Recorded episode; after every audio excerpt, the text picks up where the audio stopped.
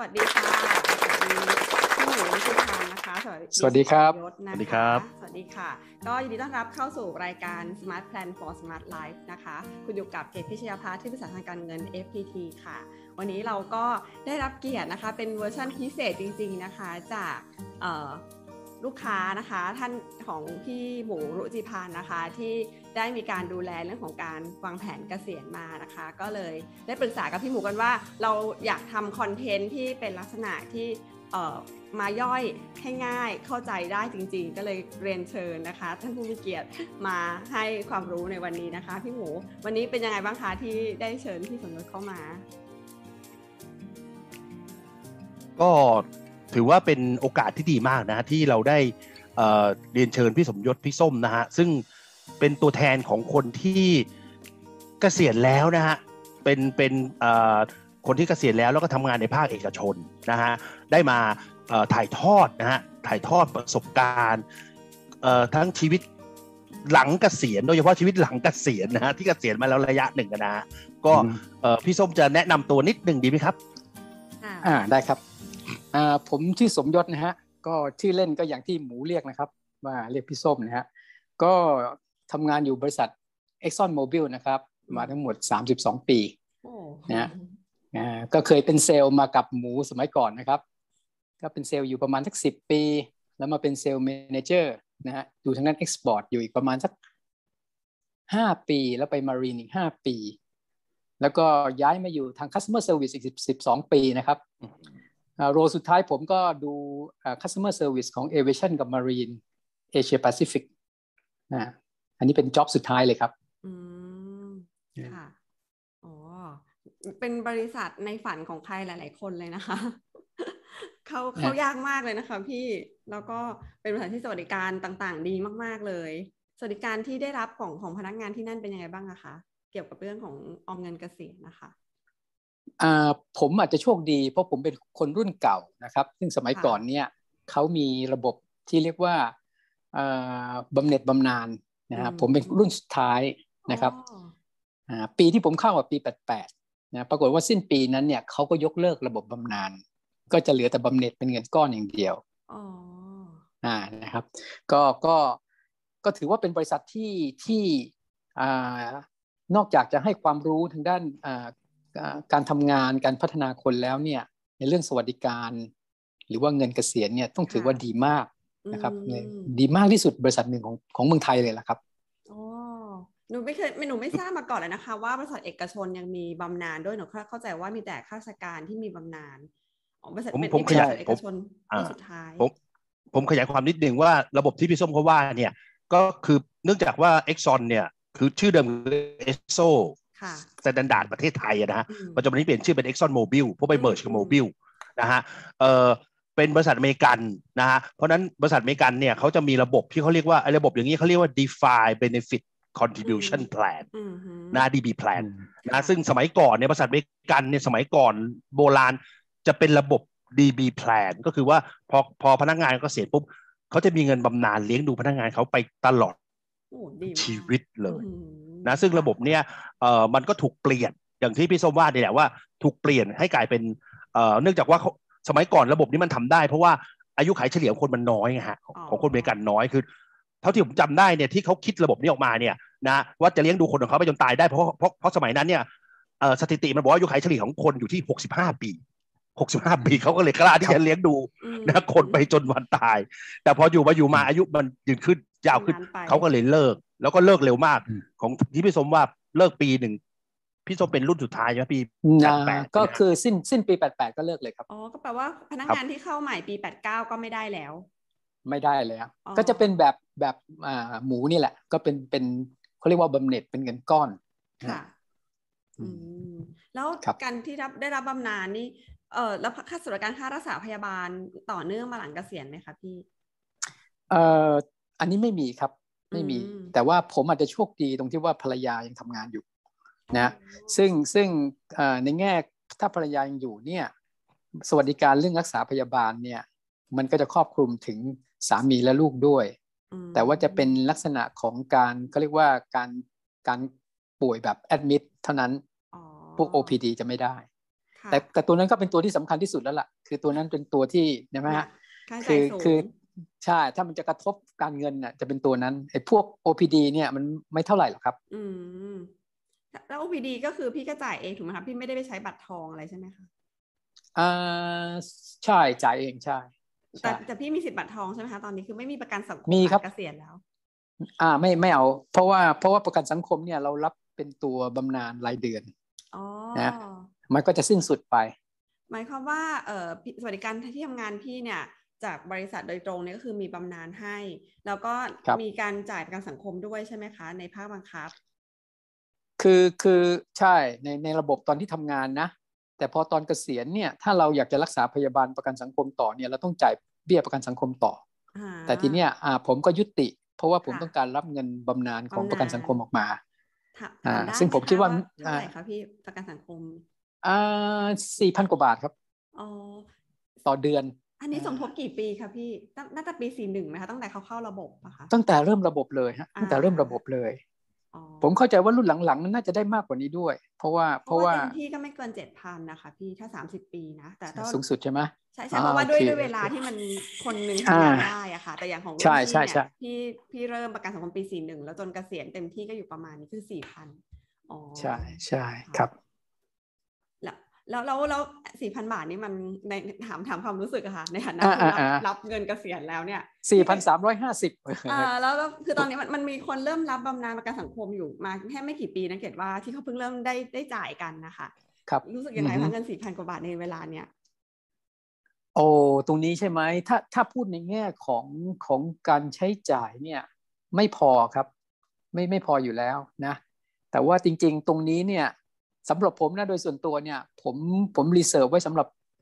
จริงๆไว้ไว้ทำประกันสุขภาพเนี่ยนะใช่พจหน์นูนะอยากถามว่าพี่ไปจัดไอ้เงินเนี่ยเป็นค่าอะไรอ่าพี่มองคือทุกเป็วันนี้ค่าอะไรทุกทุกวันนี้ยังไม่ได้จัดมัน คือทุกวันนี้ก็อ่าเข้ามาก็ใช้ใช้ไปแบบแบบ คือเนื่องจากเรามีเรามีเราเราก็นับเป็นเขาเรียกว่าเป็นกระแสเงินที่เข้ามารายเดือนอะเราก็รวมทั้งหมดเข้าด้วยกันอืมเนาะอ่า แต่ว่าผมอะ เคยแพลนตัวเนี้ยไว้ เพราะว่าเคยเคยเคยดีเบตกับเพื่อนบางคนที่เขาบอกว่าเขาจะใช้ประกันสังคมต่ออ่าแล้วเขาจะจ่ายเบี้ยต่อไปทุกเดือนเดือนละจำไม่ได้ว่าสี่ร้อยสามสองบาทสี่สามสองฮะเอาสี่สามสองใช่ไหม432ครับซึ่งผมอ่าผมไม่เห็นด้วย ผมผมก็ค่ะเถียงกับเขาผมบอกว่า เอ้ย เราไปจ่ายตรงนั้นเนี่ย เราไปเข้าโรงพยาบาลของรัฐแบบนั้นเนี่ยเราไปใช้บัตรทองดีกว่าอ่านะ แต่ว่าตรงนี้เนี่ย เราเอาสี่พันกว่าบาทเนี่ย ถ้าคูณสิบสองเนี่ยก็ตกประมาณสักห้าหมื่นบาทต่อปีค่ะค่ะเราไปซื้อประกันสุขภาพดี ๆ ดีกว่าอ๋อนะแล้วค่แล้วเราก็ไปเข้าโรงพยาบาลที่มัน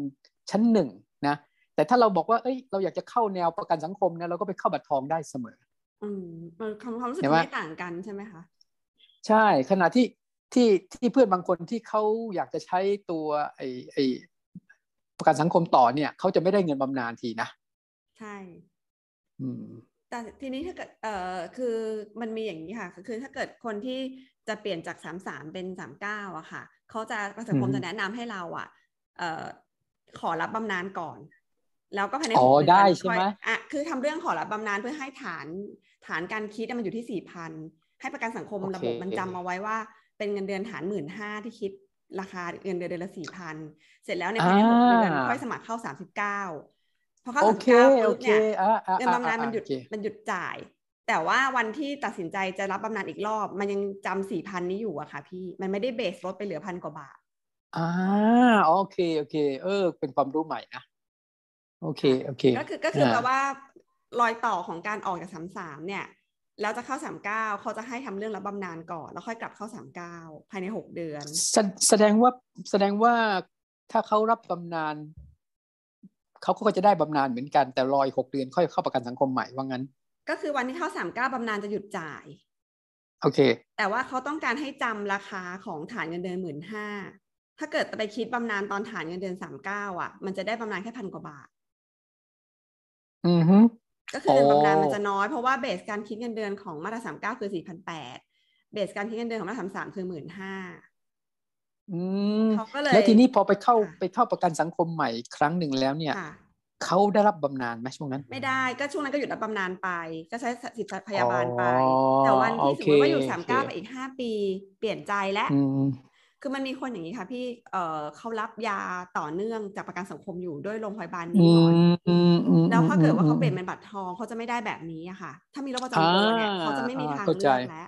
เขาจะต้องครับอยู่กับ กับยาอันนี้หมอคนนี้การรักษาอันนี้ไงอ่าเขาต้องอยู่กับอ่าก้าวต่ออ่าถ้าคนสุขภาพดีก็อ่าบินติดปีกบินไปไหนก็ได้อ๋อโอเคโอเคมิน่ามิน่าเขาก็เออเข้าใจแล้วล่ะเพราะรู้สึกเขาได้ยินว่าเขาจะมี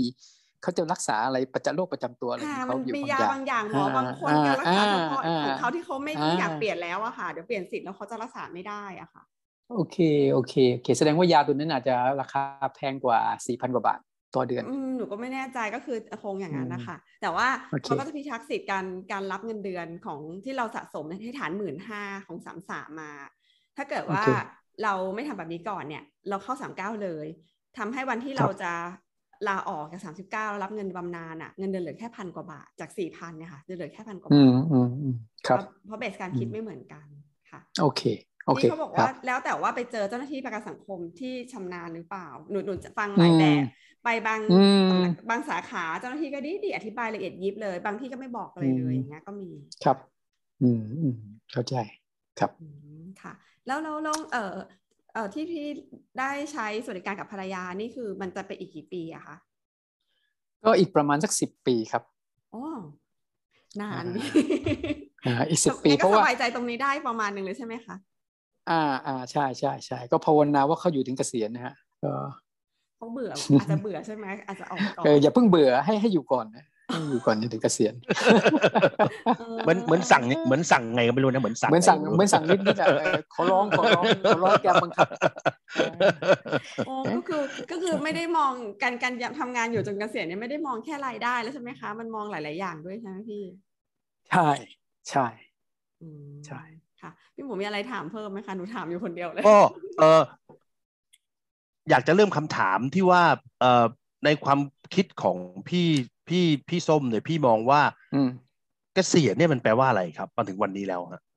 อืม เกษียณแปลว่าอะไรเลยฮะสำหรับผมเนี่ย เกษียณก็คือก็คือการที่เราหยุดทำงานเพื่อหาไรายได้นะ แล้วก็เราก็ได้ใช้ชีวิตบั้นปลายของเราเนี่ย ใช้จ่ายเงินรวมทั้งทำในสิ่งที่เราอยากจะทำคือการที่เราจะทำแบบนี้ได้เนี่ย มันต้องมีองค์ประกอบอะไรสำคัญอะไรบ้างครับ อ่า อันนี้ก็คือก็คือการเตรียมตัวการเกษียณนะฮะผมที่ผมเคยจริง ๆ ผมคุยหลายที่หลายกับหลายคนนะนะครับ แต่ว่าผมพอจะสรุปได้ประมาณสักสามเรื่องใหญ่ ๆ นะครับ ที่ที่ผมคิดว่าสำหรับผมนะ การเตรียมการเกษียณเนี่ย ต้องคิดสามเรื่องนี้นะครับครับ คือเรื่องแรกเนี่ยที่ผมผมมองเนี่ยก็คือเรื่องสองเรื่องแรกเป็นเรื่องสองเรื่องที่เรื่องของความไม่แน่นอนนะอันที่หนึ่งก็คือเรื่องของว่าเราจะมีอายุยืนยาวสักกี่ปีนะซึ่งอันนี้ผมคิดว่าหมูก็ชำนาญอยู่แล้วนะครับ เรื่องเรื่องพูดเรื่องนี้นะฮะครับ แต่อันนี้อันเนี้ยมันน่าสนใจตรงที่ว่า คือคือไอ้ความความไม่แน่นอนของมันเนี่ยนะทำให้เวลาเราวางแผนบริหารเงินเนี่ย กรณีที่เรามีเงินก้อนเนี่ย มันจะบริหารยากมากนะยกตัวอย่างเช่นนะฮะสมมุติว่าเราอายุ สมมติว่าอย่างผมเกษียณห้าสิบห้าเนี่ย ผมคิดว่าผมจะอยู่ถึงเก้าสิบอ่าอันนี้ผม base on ที่คุณแม่ผมนะ คุณแม่ผมเสียตอนแปดสิบแปดนะอ่าผมรักษาสุขภาพมากเพราะผมออกกำลังกายนี่แหละผมเริ่มทำงานนะครับผมก็มั่นใจว่าผมถึงเก้าสิบนะนะอันนี้ อันนี้เราก็ต้อง plan แบบ conservative ไว้ก่อน ว่าเราจะอายุยืนนะครับ ทีนี้สิ่งที่ผมสิ่งที่ผมเห็นก็คือผมเห็นมันจะมีกับดักของของของการบริหารเงินนะสมมุติว่าเราบริหารเงินเนี่ย เราบริหารได้ดีมากเลย เราแพลนว่าเราอยู่ทั้งหมด 35 ปี เงินก้อนของเราสมมติเรามากระจงกระจายใช้วิธีถอนอัตราเปอร์เซ็นต์เปอร์เซ็นต์อะไรให้มันพอดีนะแต่ในที่สุดแล้วเนี่ย มันความมันไม่ไม่แน่นอนถูกไหมฮะสมมุติว่าเกิดอะไรขึ้นตอน 80 ขึ้นมาเนี่ยแสดงว่าเงินที่เราเคยวางไว้อีก 10 ปีเนี่ยเราจะไม่ได้ใช้แล้วนะเพราะฉะนั้นก็ก็คือลักษณะว่ากรณีที่เราบริหารเป็นเงินก้อนเนี่ยปัญหาที่หนึ่งก็คือว่า เราจะไม่มีวันได้ใช้เงินทั้งหมดที่เรามีอยู่อย่างแน่นอน เพราะมันไม่มีทางบริหารให้เป็นจบศูนย์ได้อืมใช่ไหมครับ จริงนะๆพี่เห็นชัดมากเออไม่มีทางคุณไม่มีทางเลยเพเพราะราะเคว่ายได้ยินประโยคนี้จากจากผู้เกษียณจริงอ่าอ่านะ เสร็จแล้วไอไอไอ้ความยากตรงเนี้ยอันนี้คือความไม่แน่นอนความยากอันที่หนึ่งนะฮะทีนี้ความยากอันที่สองก็คือว่า คนส่วนใหญ่เนี่ย ก็อย่างผมอะยกตัวอย่างผมอะนะผมก็เป็นคนคอนเซอร์เวทีฟนะฮะทีนี้ ทีนี้ถ้าผมเป็นคนคอนเซอร์เวทีฟเนี่ยผมก็มักจะไม่ค่อยกล้าแตะต้องเงินต้นอืมใช่ไหมครับอ่าผมมีแนวโน้มอย่างนั้น แล้วก็ถ้าถ้าเราใช้สูตรการบริหารเงินแบบตามตำราทั่วไปเนี่ยแน่นอนเงินเกษียณเราไม่กล้าเสี่ยงเยอะอยู่แล้วนะฮะถ้าผมทำตามตำราซึ่งปกติเขาก็จะประมาณสักยี่สิบเปอร์เซ็นต์เนี้ยไปลงทุนเสี่ยงได้นะอาจจะเป็นหุ้นหรืออะไรเนี่ยนะ ผมก็เคยคำนวณดูนะว่า อ่าอีกแปดสิบเปอร์เซ็นต์นะยังไงผมได้ return ไม่เกินหนึ่งเปอร์เซ็นต์อืมส่วน20%เนี่ยที่ลงทุนหุ้นเนี่ย ถ้าผมเอาแบบแน่นอนเนี่ยผมได้8%ทุกปีนะคือหมายความว่าบางปี ผมอาจจะได้15บางปี ผมอาจจะขาดทุนเอาตีไปตีมาสรุปแล้วเบ็ดเสร็จ ผมได้เฉลี่ย88%ต่อปีเนี่ยพวกเนี้ยเมื่อมา prorate กันแล้วเนี่ย เฉลี่ยแล้วก็จะได้ประมาณ2%ๆทั้งก้อนของเราอืมถูกไหมฮะเพราะเราเราไม่กล้าเสี่ยงลงทั้งหมดอยู่แล้วถูกไหมฮะ เพราะว่าเงินสองก้อนจุสุดดสี่ท้ายสองจุดสี่เปอร์เซ็นต์ประมาณอืมประมาณ2%ผมเคยคำนวณว่าประมาณอืม2%นะฮะทีนี้ ทีนี้สองเปอร์เซ็นเนี่ยสมมุติว่าเงินก้อนสุดท้ายเนี่ย เราเราลิมิตคนนะที่มีเงินเกษียณอยู่ประมาณห้าถึงห้าสิบล้าน เราอืมเราไม่เอาเกินนี้นะเกินห้าสิบล้านเนี่ยอืมถือว่าโอเคแล้วค่อนข้างจะน่าจะไม่ต้อเก่งงในการบริหารละบริหารเงินอ่าน่าจะไม่ต้เก่องงในการบริหารไม่ต้องบริหารด้วยอ่าซ้ำพี่ไม่ต้องบริหารด้วยซ้ำอ่าเงินห้าสิบล้านใช่ไม่ต้องคิดละอ่าอ่าไม่ต้องคิดอ่าแต่แต่ แต่มันมีกับดักไงกับดักการครับบริหารเงินตรงนี้ สมมุติเราคิดสองเปอร์เซ็นต์นะของห้าล้านนะสองเปอร์เซ็นต์ของห้าล้านเนี่ย มันก็จะตกอยู่ประแสมานณเดียสักวแสนหนึ่งตกเดือนละแปดพันบาทอืมใช่ไหมแต่ถ้าห้าสิบล้านเนี่ยแปดหมื่นโดยประมาณนะอืมแปดหมื่นอืมเห็นไหมฮะต่อเดือนแปดหมื่นแต่ถ้าเรามีเงินบั้นปลายยี่สิบห้าล้านเนี่ย ก็ประมาณเดือนละสี่หมื่นอืมอันนี้ก็แล้วแต่คนเนาะนะอืมทีเนี้ย ด้วยตัวส่วนตัวผมอะนะผมเป็นคน conservative ไงครับนะทีนี้ conservative เนี่ยมันจะไม่กล้าแตะเงินต้น เพราะว่าบางทีแตะเงินต้นแล้วเนี่ย ผลตอบแทนมันอาจจะลดลง แล้วเราก็กลับไปสู่ปัญหาว่าไม่รู้อายุเราจะยืนแค่ไหนใช่ไหมฮะเพราะฉะนั้นในที่สุดแล้วเนี่ย เมื่อวันหนึ่งมาถึงเนี่ยวันที่เราป่วยใช่ไหมฮะปรากฏว่าเราไม่ได้ใช้เงินต้นเลยนะ เพราะความที่เราเป็นคนคอนเซอร์เวทีฟเพราะงั้นช่วงชีวิตเกษียณเนี่ยเราจะอยู่แบบกระเบียดเกษียณ ถ้าสมมุติว่าเงินเก็บเราน้อย เช่น สมมติคุณมีห้าห้าล้านเนี้ยแล้วคุณเป็นคนคอนเซอร์เวทีฟนะ คุณใช้เงินเดือนละแปดพันนะอืมคุณมารู้ตัวอีกทีตอนคุณอายุแปดสิบคุณนอนเตียงแล้วเนี่ย สรุปแล้วห้าล้านคุณยังไม่ได้ใช้เลยนะก็ให้หมอคุณต้งใช้ยู่ใช่ให้หมอใช้ ให้หมอใช่ใช้แล้วคุณ แล้วคุณก็ยังอยู่แบบกระเบียดเกษียณอย่างเงี้ยอืม นะเพราะงั้นผมก็เลย ผมก็เลยตัดสินใจว่าเอ้ยอย่างนั้นผมรับเป็นบำนาญดีกว่า เพราะว่าพอผมรับบำนาญป๊อปเนี่ยนะผมก็คำนวณได้เลยว่า อ่า ผมผมอาจจะรับประมาณสักเกือบเกือบเจ็ดสิบเปอร์เซ็นของเงินเดือนสุดท้ายนะฮะชั่วชีวิต ผมคำนวณดูแล้ว ผมใช้เต็มที่ไม่เกินสามสิบเปอร์เซ็นอืมใช่ไหมฮะ ไม่เกินสามสิบเปอร์เซ็นเพราะงั้น เพราะงั้น ทุกเดือนเนี่ย ผมก็จะมีเงินเหลือสามสิบเปอร์เซ็นนี่แบบ ผมใช้แบบเต็มที่แล้วนะ คือผมแบบคือแบบ แต่เราไม่พูดถึงฟุ่มเฟือยนะ เราไม่พูดถึงอันนั้นนะแต่ว่าเราพูดถึงว่ากินอาหารแบบแพงๆทั่วทั่วๆไปได้อะคือใช้ชีวิตอย่างที่เราอยากใช้ได้เลย ไม่ต้องไปคิดมากไม่ได้ว่าเลยเอใช่อใช่บุฟเฟ่ต์อันนี้จะกินดีไหมอะไรเงี้ยไม่เลย ไม่เลย ไม่ต้องคิดเลย อยากกินคือกินเอาได้เนี่ยเลย เอามื้อหนึ่งต่อหัวต่อครั้งเนี่ย ถ้าไม่เกินหนึ่งพันเนี่ย ไม่ต้องคิดอะไรมาก ไม่ต้องคิดเลย ไม่ต้องคิดอะไรเลย มันมันมันมันไม่มีปัญหาอะไรเลยเรื่องพวกนี้นะฮะเพราะงั้นเพราะงั้นไอ้ตรงเนี้ยเป็นเป็นจุดที่ผม ผมคิดว่า เออ การเลือกบำนาญเนี่ย คือข้อดีก็คือว่ามันทำให้เราเนี่ย ออกจากความเป็นคนคอนเซอร์เวทีฟนะ คือเราเราเนี่ย เรารู้ว่าเอ้ยต้นเดือนหน้าเงินมันต้องเข้า เราไม่ต้องกลัว คือเรากลัวอย่างเดียวคือบริษัทเจ๊งอะมันไม่จ่ายเรื่องเดียวนะอืมเออแต่ว่าถ้าไม่มีเรื่องนั้นเนี่ย ยังไงต้นเดือนหน้า มันก็ต้องมีเงินเข้ามาใช่ไหมคุณก็ใช้ คุณก็มีลิมิตของคุณอยู่แล้วระดับเนี้ยนะแต่โซฟาที่ผ่านมาผมกเกษียณมาปีกว่า ผมก็ยังไม่เคยใช้ถึงสักครึ่งหนึ่งของเงินบำนาญเลยนะ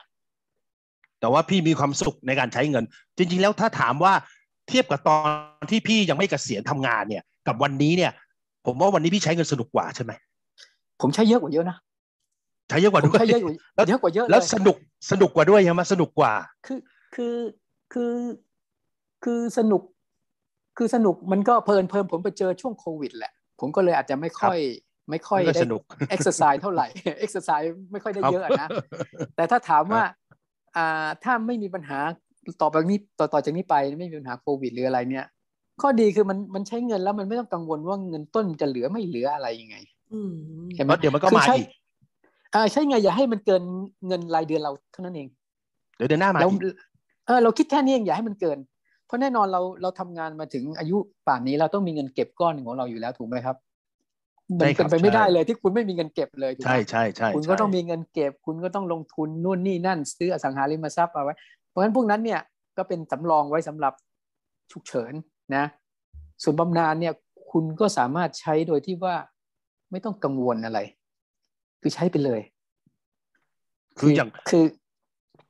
อย่างอย่างที่ฝรั่งเขาจะใช้คำว่าบำนาญเนี่ยมันคือ license to spend นี่ใช่เลยใช่ไหม license to spend คือใบอนุญาตให้พี่ได้ใช้เงินเลย ใช่เลยใช่เลย คือมันจะไม่เหมือนการที่คุณทำงานทำงานนะ คุณทำงานเนี่ย ถ้าคุณทำไม่ดี คุณทำผิด บริษัทเอาคุณออก อะไรเงี้ยคุณตกงานคุณไม่มีไรายได้เลยนะหรือว่าคุณทำงานแล้วคุณมีความกดดันจนกระทั่งคุณทนไม่ไหวเองอะคุณต้องโยนผ้าเนี่ยใช่ไหมคุณอาจจะเครียดจนแบบเฮ้ยทำต่อไม่ไหวละอะไรเงี้ยนะ คุณก็ไม่มีไรายได้เลย แต่นี่คุณคุณไม่มีปัญหาเรื่องพวกนั้นเลยไงใช่ไหมอันนี้อันนี้ซึ่งซึ่งผมผมเห็นข้อดีของการรับเป็นบำนาญที่ว่าเราเนี่ยก็อย่างที่หมูบอกอะ license to spend เนี่ยก็คือว่า ใช้โดยไม่ต้องคิด แต่มันหมายถึงว่ามันก็มีลิมิตของมันนะไม่ใช่ใช้แบบลักชัวรี่เกินไปนะเราก็รู้ว่าเราระดับไหนได้ใช่ไหมฮะใช่ใช่ใช่ใช่ใช่นั่นแหละนั่นแหละครับ อันนี้คือข้อที่หนึ่งคือความไม่แน่นอนตัวนี้เนี่ยครับ มันก็มันก็จะทำให้การรับบำนาญเนี่ย เราสามารถใช้จ่ายเงินได้อย่างเรียกว่าใช้จ่ายได้อย่างสนุกอะ่ะ โดยที่ไม่มีความเครียดนะทีนี้ ทีนี้เรื่องที่สองนะที่ที่ผมคำนึงถึงนะ ในการวางแผนการเกษียณเนี่ย ก็คือว่ามันก็คือการที่ต้องใช้จ่ายเงินหนักๆในบางช่วงของชีวิตใช่ไหมมันมันชีวิตมันคงไม่สมูทแบบเอ้ยอย่างนี้ตลอดนะมันก็จะต้องมีแบบแบบพออายุเริ่มเยอะ หรือว่าระหว่างทางอาจจะป่วยหนักอะไรเงี้ยนะหรือว่าอาจจะต้องซื้อรถหรือว่าจะนู่นนี่นั่นอะไรเงี้ยนะเออ แต่ว่าไอ้ไอเรื่องซื้อลงซื้อรถอะไรเนี่ยเราก็คงมีเงินเก็บต่างหากอันนี้ไม่ต้องพูดถึงก่อนแล้วกันนะครับ แต่ว่าสิ่งที่ที่ที่แน่นอนที่เกิดขึ้นแน่ก็คือ อาจจะต้องมีการรักษาพยาบาลนะอันนี้ต้องวางแผนซึ่งซึ่งซึ่งตรงนี้เนี่ยก็อย่างที่บอกว่าภรรยาผม ถ้าเกิดยังอยู่ต่อก็ยังใช้ได้อีกสิบปี แต่ว่าเมื่อครบสิบปีแล้วเนี่ย ผมก็ผมก็คิดไว้นะ ว่าว่าผมมีแผนจะซื้อประกันสุขภาพเพิ่มครับ แล้วก็ไอประกันสุขภาพที่ที่ผมสนใจเนี่ยผมก็จะไม่สนใจ OPD เลยนะแต่ผมจะดูประกันที่มันสามารถเบิกแอดมิดได้ หรือว่ารักษาโรคร้ายได้ ครับคือคือกลุ่มนี้เป็นกลุ่มที่มันจะมันจะมันจะแบบจะใช้เงินเยอะ มันจะแบบเหมือนซื้อประกันความเสี่ยง ครับ แต่ถ้าเป็น OPD เนี่ย ผมคิดว่าเราเรา manage ได้ คือคือมัน ครั้งหนึ่งก็สองสามพันอะไรเงี้ยมันจะมันจะเข้าบ่อยก็แค่ไหนกันใช่ไหมฮะครับเงินแค่นี้ไอ้เงินบำนาญทุกเดือนมัน cover อยู่อยู่แล้วนะเพราะฉะนั้นก็ก็ เพราะฉะนั้นมันก็เรื่องที่สองก็คือเรื่องการเจ็บป่วยหนักนะที่ที่จะต้องใช้เงินก้อนเยอะที่จะต้องทีตรงนี้เนี่ยอย่างที่ผมบอกก็คือผมก็มองในเรื่องเงินประกันสังคมรายเดือน ซึ่งเบสตรงนี้เฉลี่ยแล้วมันก็ตกปีประมาณห้าหมื่นนะ ก็อันนี้ก็จะเป็นเบสที่นำมาใช้ในการซื้อประกันสุขภาพในอนาคตนะครับ ทีเนี้ยไอไอไอป่วยหนักหรือติดเตียงอะไรเนี่ยนะมันเป็นสิ่งที่น่าคิด เพราะว่าถ้าเรามามองถึงเรื่องของคนที่ต้องบริหารเงิน สมมุติคุณเกษียณแล้วเนี่ยสำหรับคนที่เงินก้อนน้อยใช่ไหมบางคนก็บอกว่าต้องหางานอดิเรกทำนะครับใช่ไหมฮะทีนี้ ถ้าคุณป่วยขึ้นมาเนี่ย คุณก็จะลำบากในการทำงานพวกนั้นละใช่ไหมฮะเช่นบางคนเกษียณแล้วอาจบอกว่าจะมานั่งสอนหนังสือ จะมาทำขนมขาย จะทำงานอดิเรกนู่นนี่นั่น หรือแม้บริหารพอร์ต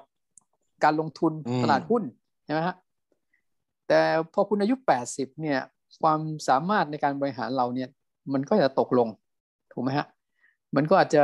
ความเครียดเยอะขึ้นนะหรือว่าถ้ามีความป่วย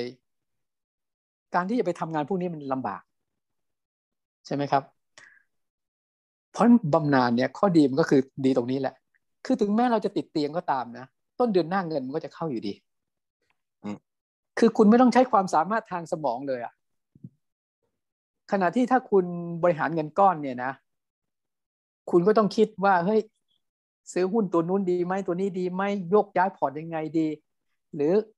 คุณซื้อบ้านให้เขาเช่า อ้าวคุณต้องไปเก็บเงินค่าเช่า เดี๋ยวเดือนนี้มันไม่โอนเงินมาอ้าวทำยังไง คุณอยู่ติดเตียงอยู่นึกออกไหมฮะมันมันมันต้องคือคือบำนาญมันก็จะดีในแง่ว่า มันเป็นเหมือนเขาเรียกว่ามันเป็น passive passive income แบบที่อืมที่ผมเคยอ่านเจอในหนังสือของพ่อรวยสอนลูก ซึ่งผมครับชอบมากเลยนะ เขาพูดถึงว่าการมีอิสรภาพทางการเงินอืม นะการมีอิสรภาพทางการเงินคือ คุณอยู่เฉยๆเนี่ยเงินมันเข้ามา คุณต้องไม่ใช้ effort ใดๆทั้งสิ้นเลยนะคือเมื่อไหร่ก็ตามเนี่ยคุณต้องใช้ effort เนี่ยนะเออนั่นแสดงว่าเงินมันผูกกับคุณอยู่ คุณคุณจะถ้าคุณสุขภาพไม่ดีเนี่ยมันจะมีปัญหาละหรือว่าคุณติดธุระนู่นนี่นั่นอะไรเงี้ยคุณทำไม่ได้ใช่ไหมฮะแต่ว่าถ้าคุณมีอิสรภาพทางการเงินหมายความว่า ทุกเดือนมันมาเองนะซึ่งซึ่ง ซึ่งเออบำนาญมันก็ตอบโจทย์ข้อนี้นะกรณีที่เราเริ่มป่วย แต่แต่ในหนังสือนั่นเขาไม่เชียร์บำนาญนะเขาเชียร์ให้ไปให้ไปมีบ้านเช่าเขาเชียร์ให้ไปถูกหาต้องกองถูกต้ทุองนรวมที่มีเงินปันผลนะเขาไม่เชียร์ไม่ไม่บำนาญนะพี่เขาคือคืออย่างนี้คืออย่างนี้ คือคือหลักการของของ passive income อะนะครับเขาใช้กับคนที่เขาเรียกว่า investor ใช่ไหมฮะ ซึ่งเขาไม่พูดถึงบำนาญเพราะว่าจริง ๆ แต่จริง ๆ หลักการของบำนาญนี่มันมัน purely เลยนะ มันเป็น purely ยิ่งกว่าอันนั้นนะไอ้ซื้อบ้านอย่างที่ผมยกตัวอย่างไงถ้าสมมุติเขาไม่จ่ายเงินค่าเช่าเนี่ย คุณนอนอยู่กับเตียงเนี่ย คุณจะถ้าเกิดคุณไม่มีญาติพี่น้อง หรือหรือหรือคุณทำอพาร์ตเมนต์สมมุตินะคุณเก็บค่าเช่านะแล้วความรู้ทั้งหมดอยู่ที่คุณคนเดียวเนี้ยแล้วเมียก็ไม่รู้เลยเก็บค่าเช่าห้องนู้นทำยังไง ห้องนี้ทำยังไงเนี่ย มันวุ่นวายนะถ้าเกิดคุณอยู่ที่เตียงอะถึงแม้มันจะเป็นแบบนั้นนะขณะที่บำนาญเนี่ย คือคุณติดเตียงไม่ติดเตียงเนี่ยมันเข้าแน่นอนนะคือมันใช่คือมันสอดคล้องกับคอนเซปต์นี้แบบร้อยเปอร์เซ็นเพียงแต่ว่า ผมเข้าใจว่าในหนังสือพ่อรวยสอนลูกเนี่ยเขาไม่มีตัวนี้เนื่องจากว่า ระบบตัวนี้อาจจะอาจจะในหลายประเทศมันมันอาจจะไม่ค่อย ไม่ค่อย ไม่ค่อย อาจจะไม่ค่อยมี บริษัทที่ให้ลักษณะแบบนี้ หรือว่าอาจจะกองทุนประกันที่เป็นลักษณะแบบนี้แบบชั่วชีวิตไปเลยนะ เพราะว่ามันมักจะมีลิมิตอายุไงประกันบำนาญบางทีมันแปดสิบห้าเกิดคุณอยู่เกินขึ้นมาอีกทำยังไง มันมันมันต้องเอาแบบที่มันสุดซอยอะเรียกว่าครับจ่ายอย่างนั้นคุณเสียชีวิตอะคุณอยู่ถึงร้อยก็จ่ายถึงนั่นอะอันนั้นอะมันจะสอดคล้องกับหลักการนี้เนี่ยของพ่อรวยสอนลูกเนี่ยอย่างไอ้เรื่องบ้านเรื่อง หุ้นเงินปันผลเนี่ยพวกนั้นมันจะเป็นแบบสุดซอยไงก็คือคุณติดเตียงไม่ติดเตียง คุณอายุถึงร้อยยี่สิบมันก็จ่ายคุณถึงเขาเขาเขาถึงเชียร์ทางนั้น แต่ว่าเขาก็อาจจะลืมข้อดีของบำนาญในแง่ว่า ถ้าคุณติดเตียงเนี่ย ใครจะบริหารอพาร์ตเมนต์ให้คุณ ใครจะไปเก็บเงินค่าเช่าให้คุณ ถ้าเกิดว่าคุณรู้อยู่คนเดียวใช่ไหมเอออันนั้นก็มันก็มีข้อดีข้อเสียคนละอย่าง แต่จริง ๆ นะพี่กูกูรูกูรูไม่ได้ไม่เอ่ยชื่อเขาดีกว่ากูรูเรื่องของ passive income เนี่ย ในบ้านเราเขาเขาก็เคยเขาก็พูดไว้ชัดเจนนะว่าจริงแล้ว passive income เนี่ยมันไม่มีจริงอืมคือการที่คุณจะไปเลือกเครื่องมือการเงินอะไรสักอันหนึ่งแล้วคุณไม่ต้องทำอะไรเลยไปตลอดชีวิตเขาบอกเลยว่ามันไม่มีจริงอือฮึอย่างที่พี่อืมได้ยกตัวอย่างอธิบายไปแล้วนะว่าบ้านเช่าก็ดีหุ้นอืมก็ดี มันไม่มีจริงหรอกครับ ว่าคุณอืมเลือกปุ๊บแล้วคุณไม่ต้องทำอะไรเลย มันมีอืมอินคัมให้คุณไหลเข้ามาตลอดชีวิตคุณไม่มีจริงอืครับมมีเรื่องเดียวที่วันนี้ที่ผมได้ยินจากพี่ชัดๆเนี่ยคือประกันบำนาญไม่ใช่ประกันอืมไม่ใช่ประกันบำนาญก็คือบำนาญที่มันเป็นอืมพาสซีฟอินคัมจริงครับๆนะฮะอะพี่อืมไปต่อข้อสามเลยครับ โอเค ข้อที่สามเนี่ยนะ ก็คือ เราต้องวางแผนว่าเราจะทำอะไร อืมคืออันนี้สำคัญมาก คือผมผมเห็นบทความของคนส่งในไลน์เยอะนะ ของลีกวนยูอะครับ ไม่รู้ผมคิดว่าเราคงเคยอ่านแหละมันมีส่งมาเวียนไปเวียนมา ที่ลีกวนยูชอบว่าคนในสิงคโปร์บอกว่าเฮ้ยยูอย่าคิดนะว่าจะเออร์ลี่รีทายไปแล้วไปนั่งนั่งนอนนอนอืมยูอาจจะตายก่อนอืมก่อนพวกที่พวกที่ไปทำงานนะอืมซึ่งซึ่งผมอะคิดว่าประโยคเนี้ยมันถูกแค่ครึ่งเดียวอื มมันถูกแค่ครึ่งเดียว เพราะว่า เพราะว่าคือคนที่เกษียณแล้วเนี่ย ไม่ได้วางแผนทำอะไรเลยเนี่ย มันเฉาอันนั้นจริงเห็นด้วย แต่ไอ้ที่ตายเร็วๆเนี่ย ผมคิดว่าพวกที่ไม่ได้เตรียมวางแผนทางการเงินมาก่อน อืมไม่ได้เงินไม่พอไงครับเกษียณแล้วนั่งนั่งนอนนอนแล้วไม่ทำอะไรแล้วเงินไม่พอ อืมพอเครียดก็กินเหล้าสูบบุหรี่หรืออมยิ่งใช้เงินไปในทางที่ผิดเพิ่มขึ้น ใช่ไหมฮะแต่ถ้าเทียบกันแบบเบสิสมาตรฐานเดียวกันนะ ไม่รู้นะสำหรับผมนะ ผมกลับมองว่าเผื่อๆคนทำงานเครียดๆอาจจะไปก่อนในพวกนั่งนั่งนอนนอนตรงนี้ก็ได้อย่างที่ลีคนยูว่านั่นแหละเนี่ยนะแต่มันจะสลับข้างกัน แต่ว่าเราต้องเทียบครับเบสิสเดียวกันไงใช่ไหมครับเบสิสเดียวกันว่าเป็นคน คนสุขภาพดีเหมือนกันมานั่งนั่งนอนนอนเนี่ย ไม่ตายก่อนหรอกไอ้สุขภาพดีๆ แล้วทำงานต่อไปเนี่ย อย่างที่ลีควรยูว่าอาจจะไปก่อนนะ แต่มันถูกครึ่งเดียวอะผมคิดว่าข้อข้อสามเนี่ย การวางแผนเกษียณที่ผมมองนะก็คือว่า เราต้องรู้ว่าเราจะทำอะไรใช่ไหมฮะซึ่งซึ่งผมผมผมมีคนเคยส่งในไลน์มาหนึ่งนะผมก็ชอบนะ ที่เขาไปสัมภาษณ์คนที่ใกล้เสียชีวิตอะอืมมีห้าแล้วมันห้าข้อจะมันใช่ไหมเออมันจะมีห้าข้อแล้วมันมีข้อครับที่หนึ่งเลยอะข้อครับที่หนึ่งอะเขาบอกว่าคนที่ใกล้ตายเนี่ยนะ สิ่งแรกที่เขาตอบนะว่า ถ้าเขาอยากวนกลับไปใหม่เนี่ยนะเขาอยากทำอะไรเนี่ยนะก็คือว่าเขาบอกว่าทำในสิ่งที่ตัวเองเคยคิดว่าอยากจะทำอืมแล้วยังไม่ได้ทำอืมนั่นแหละอืมอุ้ยหายมีสายเข้าอ๋อโอเคโอเคไม่เป็นไรตัดไปละครับ อ่า ทีนี้ทีนี้ก็คือว่าสำหรับผมนะสำหรับผมผมผม ผมใฝ่ฝันไว้อยู่อยู่สองเรื่องครับนะสองเรื่องอ่าเรื่องแรกก็คือของผมนี่ง่าย ๆ เลยนะ คือหมูก็น่าจะรู้จักดีว่าผมเนี่ยเป็นคนชอบออกกำลังกายใช่ไหมฮะสมัยผมทำงานเนี่ย ผมอะเช้าเนี่ยนะผมก็ไปเล่นเวท ก่อนไปถึงออฟฟิศเนี่ย ผมไปในเช้าเลย เย็นเลิกงานผมก็ไปตีสควอชต่ออืมนะซึ่งซึ่ง เสาร์อาทิตย์ผมก็ตีแบดมั่งนู่นนี่นั่น ผมก็เล่นกีฬาเยอะมากเลย ทั้งปั่นจักรยานทั้งอันเนี้ยผมยังเคยคิดเลยว่าเออนี่ผมถ้าผมออกกำลังกายแล้วได้เงินเนี่ยผมรวยไปแล้วนะเนี่ยผมออกกำลังกายมากกว่าทำงานอีกแต่พี่ออกกำลังกายทำให้พี่ไม่เสียเงินในอนาคตนะคะใช่ใช่ใช่มันก็จะมาลิงก์เรื่องสุขภาพไงก็ไม่รู้หรอกว่าใช่ราไมคาเท่าไหร่ที่ต้องจ่ายกับสุขภาพเนี่ยใช่ใช่ใช่ใช่แต่ว่ามันเพิ่มันเป็นสิ่งที่ผมชอบไงเพราะว่าถ้าใครที่รู้จักผมเนี่ยก็จะเห็นว่าผมอะ ทำงานเอสโซมาตั้งแต่ ตั้งตั้งแต่ตั้งแต่หนุ่มๆเลยนะห้าโมงเศษๆเนี่ยจะเห็นผมเปลี่ยนขาสั้นลงไปวิ่งสวนลุมแล้วไม่รู้หมูทันหรือเปล่าไม่รู้ทันครับทันทันทันนะก็น่าจะเคยเห็นผมไปวิ่งสวนลุมบ่อยเห็นครับ คืออย่างอย่างนี้ผมก็เลยเสนอว่าอย่างนี้ตอนนี้พี่ต้องไปวางแผนที่ไปแข่งไอออนแมนๆผมผมก็เคยคิดอยู่เหมือนกันนะนะแต่ว่าเห็นไหมผมผมผมคิดว่ามัน เกินคำว่าสุขภาพไปนิดนึงผมเก่งผมเก่งว่าผมจะไปซะก่อน มันจะเป็นการสลายกล้ามเนื้อแทนสร้างกล้ามเนื้อค่ะพี่ใช่ใช่คือคือคือคือเรื่องสุขภาพนี่มันก็มันมีเรื่องน่าสนใจนะคือเมื่อก่อนเนี่ยผมเป็นคนฟิตมากนะอ่าผมครับแต่ว่าพอทำไปเรื่อยๆเนี่ยผมเริ่มพบว่า พออายุมากขึ้นเนี่ยนะ มันไม่ได้นะมันไม่ได้เหมือนเดิมละเราต้องยอมรับความจริงนะผมผมเริ่มสังเกตเห็นความจริงอันนี้นะตอนที่ ช่วงที่ผมฟิตมากๆ ผมตีสควอตเยอะๆ ตีแบดเยอะๆเนี่ย แล้วเอสโซจัดวิ่งที่สวนลุมนะอืมผมก็ไปวิ่ง เชื่อไหมครับว่า ผมวิ่งไล่เด็กผู้หญิงไม่ทันนะอืมเด็กผู้หญิงที่วิ่งที่สวนลุมอะ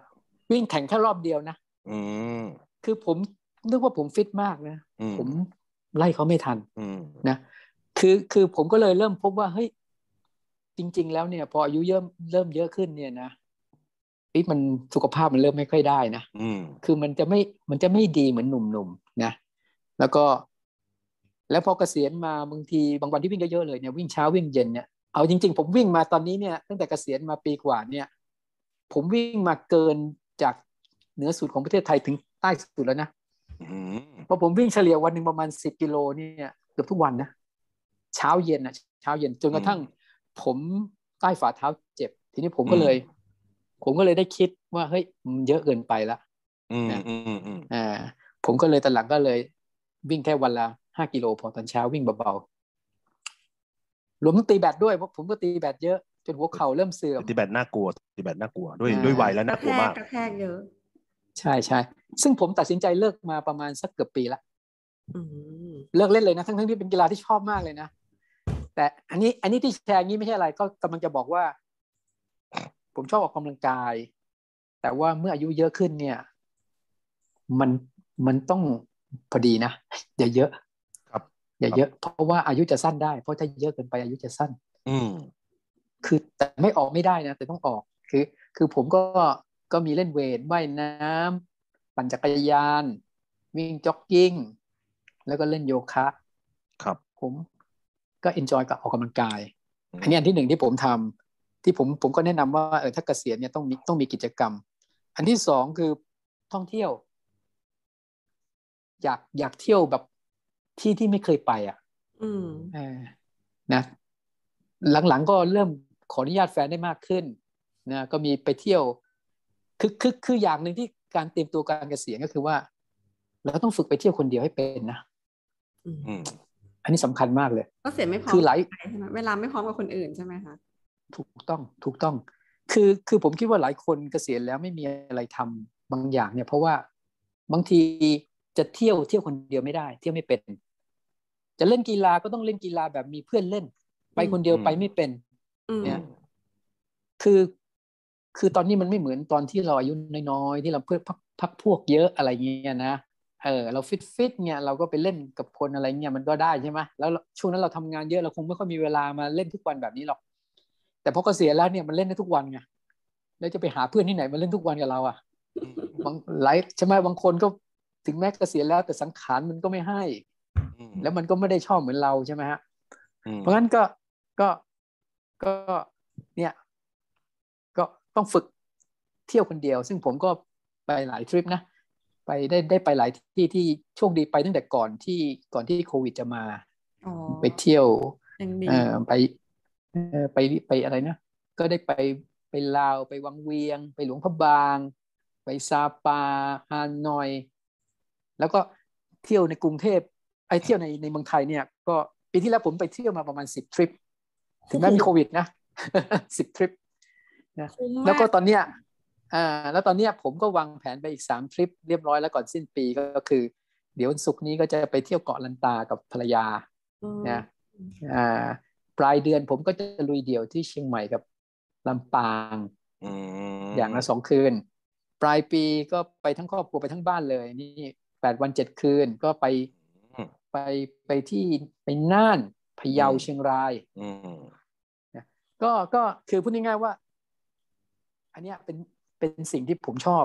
ไปอืมไปไปเที่ยว แต่ว่าผมไม่ผมไม่ได้เน้นหรูหราอะไรนะ ผมชอบไปเที่ยวแบบ ผมก็ได้รับอิทธิพลมาจากพวกนักเที่ยวคนเดียวอะที่เราดูในคลิปอะครับ บางคนเป็นผู้หญิงนะอืมเออเขาก็ไปเที่ยวคนเดียวนะแล้วก็ทำได้ดีนะดูในคลิปเนี่ยเราก็เลยนั่งคิดดูเอ้เราเป็นผู้ชายเราก็น่าจะเที่ยวได้เนาะเขาเป็นผู้หญิงเขายังเขายังไปทั่วเลยอะใช่ไหมฮะก็เลยเริ่มฝึกเที่ยวแบบคนเดียว ก็ดีนะสนุกนะได้อะไรจากการไปเที่ยวคนเดียวคะพี่ในในความรู้สึกของอ่าอ่าที่ได้อะค่ะ ข้อที่หนึ่งนะที่ผมรู้สึกเลยนะ คือสมัยก่อนผมไปเที่ยวกับเพื่อนเนี่ย จะมีปัญหาว่าเขาชอบอันนั้นเราไม่ชอบอันนั้นเขาอยากไปบางทีเราบอกเอ้ยไปนี่ไหมเขาจะถามว่าไปทำไมอยู่ในทริปด้วยกันนะเราอยากจะแวะไปนี่เขาบอกไปทำไมเงี้ยเราก็เออบางทีบางคนอาหาร ก็ต้องกินจานร้อนจานไม่ร้อนไม่กินข้าวแกงกินไม่ได้เออบางทีเราอยากจะกินส้มตำเขาไม่กินเนี่ยเพราะฉะนั้นการไปเที่ยวคนเดียวข้อที่หนึ่งก็คือ ได้ทำตามใจตัวเองจริง ๆ อยากไปไหนก็ไป อยากกินอะไรก็กินนะ แล้วแล้วผมชอบตรงที่ว่า ผมชอบวิถีชุมชนอะชอบไปคุยกับคน ชอบไปนั่งรถสาธารณะของเขานะอืมไปที่เมืองของเขาแล้วไปไปใช้รถสาธารณะ นั่งรถไฟเนี่ยผมก็พยายามไปนั่งรถไฟตู้นอนทั้งของจีนของไทยในเมืองไทยนะผมก็นั่งข้ามเมืองไปหนองคายมั่งไปเชียงใหม่ไปหัดใหญ่ไปอะไรเงี้ยแล้วก็ มักจะเดินทางด้วยรถสาธารณะ แล้วก็คุยกับคนท้องถิ่นไปเรื่อย คุยเรื่อยเปื่อยอะค่ะคือ คือบางทีเราไปกับเพื่อนปัญหามันมีอย่างก็คือว่าเราก็จะคุยแต่เรื่องซ้ำๆนะอืมอืมแล้วเพื่อนถ้าทำงานด้วยกันก็จะคุยแต่เรื่องงาน อืมคือคือมันไม่ได้คุยเรื่องใหม่ ๆ ที่แบบนะอืมเห็นไหมพอเราจะไปมันก็เพื่อนนั่งด้วยกันสมมตินั่งตรงข้ามกันมันก็จะชวนคุยเรื่องที่เรารู้เรื่องอยู่แล้วอะ ไม่ได้คุยกับคนสมมติเราคุยกับคนแปลกหน้าเงี้ยเออมันมีมันมีบางทริปเมื่อก่อนไปไปต่างประเทศบ่อยบางทีเจอต่างชาติเนี่ยเออก็คุยกันเรื่องเออเรื่องของเขาเขาอยากจะโม้เรื่องของเขาความสำเร็จของเขาเราก็ได้ฟังก็เออได้ฟังเรื่องใหม่ๆก็แปลกดีนะค่ะคือคือคือการเที่ยวคนเดียวเนี่ยมันมันมันจะมีข้อดีตรงนี้แหละ คือมันเปิดโลกทัศน์มาก แล้วเราจะจำเส้นทางได้เยอะ เพราะเราต้องช่วยตัวเอง เราต้องเรารู้จักสถานที่เที่ยวเยอะมาก เพราะเราจะไปเราต้องศึกษาก่อนถูกไหมเราไม่มั่วขนาดแบอืบมอืมเออไอ้ไกด์จีนบางทีมันไปแบบมันไม่ไม่ไม่วางแผนเลยอะมั่วเลยนะแบบ เข้าไปค่อยๆค้นเลยนะเออแบบมันนั้นก็เป็นแบบ explore แบบไปหาข้างหน้าเลยอันแต่ว่าอันนี้เราเราก็ศึกษาไว้ก่อน เช่นเราจะไปถ้ำเนี่ยเออผมว่าจะไปถ้ำเชียงดาวเนี่ยก็ต้องอ่านหน่อยว่ามันมีอะไรดีในนั้นใช่ไหมแล้วก็ไป คือคือมันจะมีข้อดีในแง่ความรู้เรามันจะแบบ มันจะมันจะรู้เยอะอะอืมเวลาเราไปคนเดียวอะ เรามันมันเสริมสร้างแรงบันดาลใจในการใช้ชีวิตหลังเกษียณเลยนะคะหมายถึงว่าปกติเราต้องกังวลกับงาน ตื่นมาแต่ละวันเราต้องคิดว่าต้องทำอะไรทำอะไรเงี้ยแต่เรื่องนี้มันกลายอ่าเป็นว่าเป็น passion ใหม่ของพี่เลยไหมคะที่ทำให้ใช่ถูกเนี่ยเหมืต้องพี่บอกว่าเดี๋ยวอีกเดือนนั้นจะไปไหนเดือนนี้จะไปไหนเนี่ยทีนี้พี่ก็ไปโฟกัสแล้วว่าเดี๋ยวฉันจะไปไหนบ้าง มันจะสนุกตอนเตรียมตัวด้วยมันไม่ใช่แค่จะไม่ใช่แค่ไป ใช่ใช่ challenge มากเวลาจองตั๋วเครื่องบินได้ถูกถูกใช่ไหมเออดีใจมากจริงๆแล้วมันก็เหมือนกับแบบดีใจมากฉันทำได้ทำได้ตามที่คิดอ่าอ่าทำได้ตามแผคือนผมอ่าผมก็ยังมีนิสัยเหมือนเดิมนะคือ คือถึงแม้ผมใช้เงินแล้วไม่ต้องกังวลก็จริงนะแต่ถ้าใช้เงินแล้วถูกถ้ามันคุ้มอ่าคุ้มคุ้มหรือไม่คุ้มเนี่ยผมยังผมยังมีบางทีผมยังความมีความสุขเป็มันคจะมาอย่งจากการคุ้มค่าพี่มันจ่ายทิ้งจ่ายขว้างนี่ไม่ได้ ถูกต้องถูกต้องถูไหมอันนั้นคือะแต่รู้สึกอันนั้นชะคือถูกต้องเลยเออแต่เมื่อกี้น้อง เกดพูดถึงเรื่องวันเนี่ยเออผมนึกได้อีกเรื่องหนึ่งนะหลังจากเกษียณนะสิ่งที่ผมมีความรู้สึกทันทีเลยนะหลังจากเกษียณนะโอเควันโอเคก่อนเกษียณนะผมรู้สึกยกภูเขาออกจากอกอันเนี้ยไอ้คำเนี่ยผมได้ฟีลลิ่งคำว่ายกภูเขาออกจากอกเนี่ยอืมก่อนจะถึงวันสุดท้ายเนี่ย ผมมีฟีลลิ่งอย่างนั้นจริง ๆ ว่า เออเฮ้ยความรู้สึกยกภูเขาออกจากอกมันเป็นอย่างนี้นะอืมนะใครไม่อันที่สัมผัสองที่ผม เออใช่มันมันมันมันไม่รู้ คือต้องไม่ คือต้องออกแล้วแบบไม่ทำเลยไงอันที่สองที่ผมรู้สึกนะ สมัยก่อนเนี่ย วันอาทิตย์เนี่ย ผมจะตีสควอชช่วงบ่ายใช่ไหมผมตีสควอชเสร็จปุ๊บผมไปหาอะไรกินเนี่ย ผมจะมีความรู้สึกว่าเฮ้ยวันจันทร์อีกแล้ววะเบื่อเนาะเสร็จแล้วเช้าวันจันทร์ก็รู้สึกเบื่อ นะเพราะว่ามันเป็นวันที่งานมันมักจะยุ่งรถก็ชอบติด แล้วก็จำได้ว่าฟีลลิ่งเย็น เป็นเช้าวันศุกร์เนี่ยจะรู้สึกวันนี้สดสดใสนะอ่าพรุ่งวันนี้ศุวักนร์หสยุดดใสแล้วเออวันวันศุกร์ใส่ชุดไปเวทแล้วก็ไปทำงานรู้สึกว่าวันนี้งานก็ไม่ค่อยมีผู้คนก็ไม่ค่อยมายุ่ง ก็เขาไม่ทำอะไรเพราะว่าทุกยาวๆเดี๋ยวจะหยุดแล้วเออเออทุกคนทุกคนก็จะแบบว่าวันศุกร์ก็ไม่ค่อยอยากทำมันเกดเคยอยู่ปตทมาก่อนจำอารมณ์ไม่ได้เมื่อเอก่ออนเออใช่ไหมเออเชื่อไหมว่าพอเกษียณแล้วเนี่ยบางวันต้องถามแฟนนะว่าจำไม่ได้วันนี้วันวันอะไร วันอาทิตย์หรือวันอะไรวะเนี่ย คือมันก็จะไม่มันก็ไม่มี feeling แบบว่าเออพรุ่งนี้ต้องไปทำงานเนาะ อืมเนี่ยอันนี้อันนี้ก็ อันนี้ก็เป็นชีวิตมันไม่มีขอบความกังวลแล้วอะค่ะ มันความสบายใจพวกเนี้ยมัน จริง ๆ มันมันแพทเทิร์นนี้มันใช้ได้กับคนอยากเกษียณเร็วด้วยนะคะพี่อย่างคนรุ่นเกณฑ์น่ะ ก็จะอยู่ในอืมภาวะบีบคั้นทำงานหนักอะไรอย่างเงี้ยก็อือฮึหลายๆคนตอนนี้มันก็มีเทรนด์ว่าอยากจะเกษียณเร็วก็คือ ก็คืออยากใช้ชีวิตแบบเนี้ยค่ะ จันทร์ถึงศุกร์เสาร์อาทิตย์ไม่มีผลต่อกัน แต่ว่าถ้าถ้าเกษียณเร็วแบบ เก็บตังค์ได้เยอะๆอะนะคะ มันทำได้ถ้าเก็บตังค์ไม่ได้ ก็ต้องอยู่ในลูปเนี่ยจถูนกต้องถูกต้องมาตรฐานถูกการต้องเกษียณถึงหรือทำต่อไปหลังจากนั้นอีก ใช่ใช่ใช่คืออันนี้อันนี้ที่ผมพูดทั้งหมดเนี่ยไม่ใช่ว่า ไม่ใช่ว่าผมบอกว่าผมของผมดีหรืออะไรนะคือผมผมเข้าใจดีว่าทุกคนเนี่ย จะมีเงื่อนไขไม่เหมือนกันนะครับคือเราบอกไม่ได้หรอกว่าไอ้ของผมดีกว่าของคุณหรืออะไรเงี้ยนะก็เหมือนมาคือผมมีเพื่อนรีวิวเออผมชีวิตให้ดู ใช่ใช่ผมมีเพื่อนบางคนอะชอบก็ชอบคอมเมนต์คนอื่นว่าเอ้ยคุณทำอย่างนี้ไม่ดีนะอะอย่างเหมือนผมเกษียณเนี่ยบางคนก็มาชวนผมไปทำธุรกิจเอาเตรียมบริษัทอะไรนะเรามาเข้าหุ้นกันอะไรเงี้ยอ่าผมเออผมไม่ทำเขาก็หงุดหงิดนะเป็นไม่ชอบเป็นประเด็นอยากถามค่ะพี่อยากถามจริงละอ่าเพราะว่าคนเกษียณอย่างพี่เนี่ย เรียกว่าพร้อมสุขภาพด้วย แล้วก็เรื่องเงินไม่ต้องกังวล แถมยังมีภรรยายังทำงานอยู่เนี่ย คิดว่ามันเหมือนกับความรู้สึกปลอดภัยในระดับหนึ่งอะค่ะห นูคิดว่าคนเกษียณแบบพี่บางคนจะไม่เลือกไปเที่ยว บางคนจะเลือกเนี่ยค่ะทำธุรกิจทำอะไรต่อ อ่า อยากอยากใช่ทราบ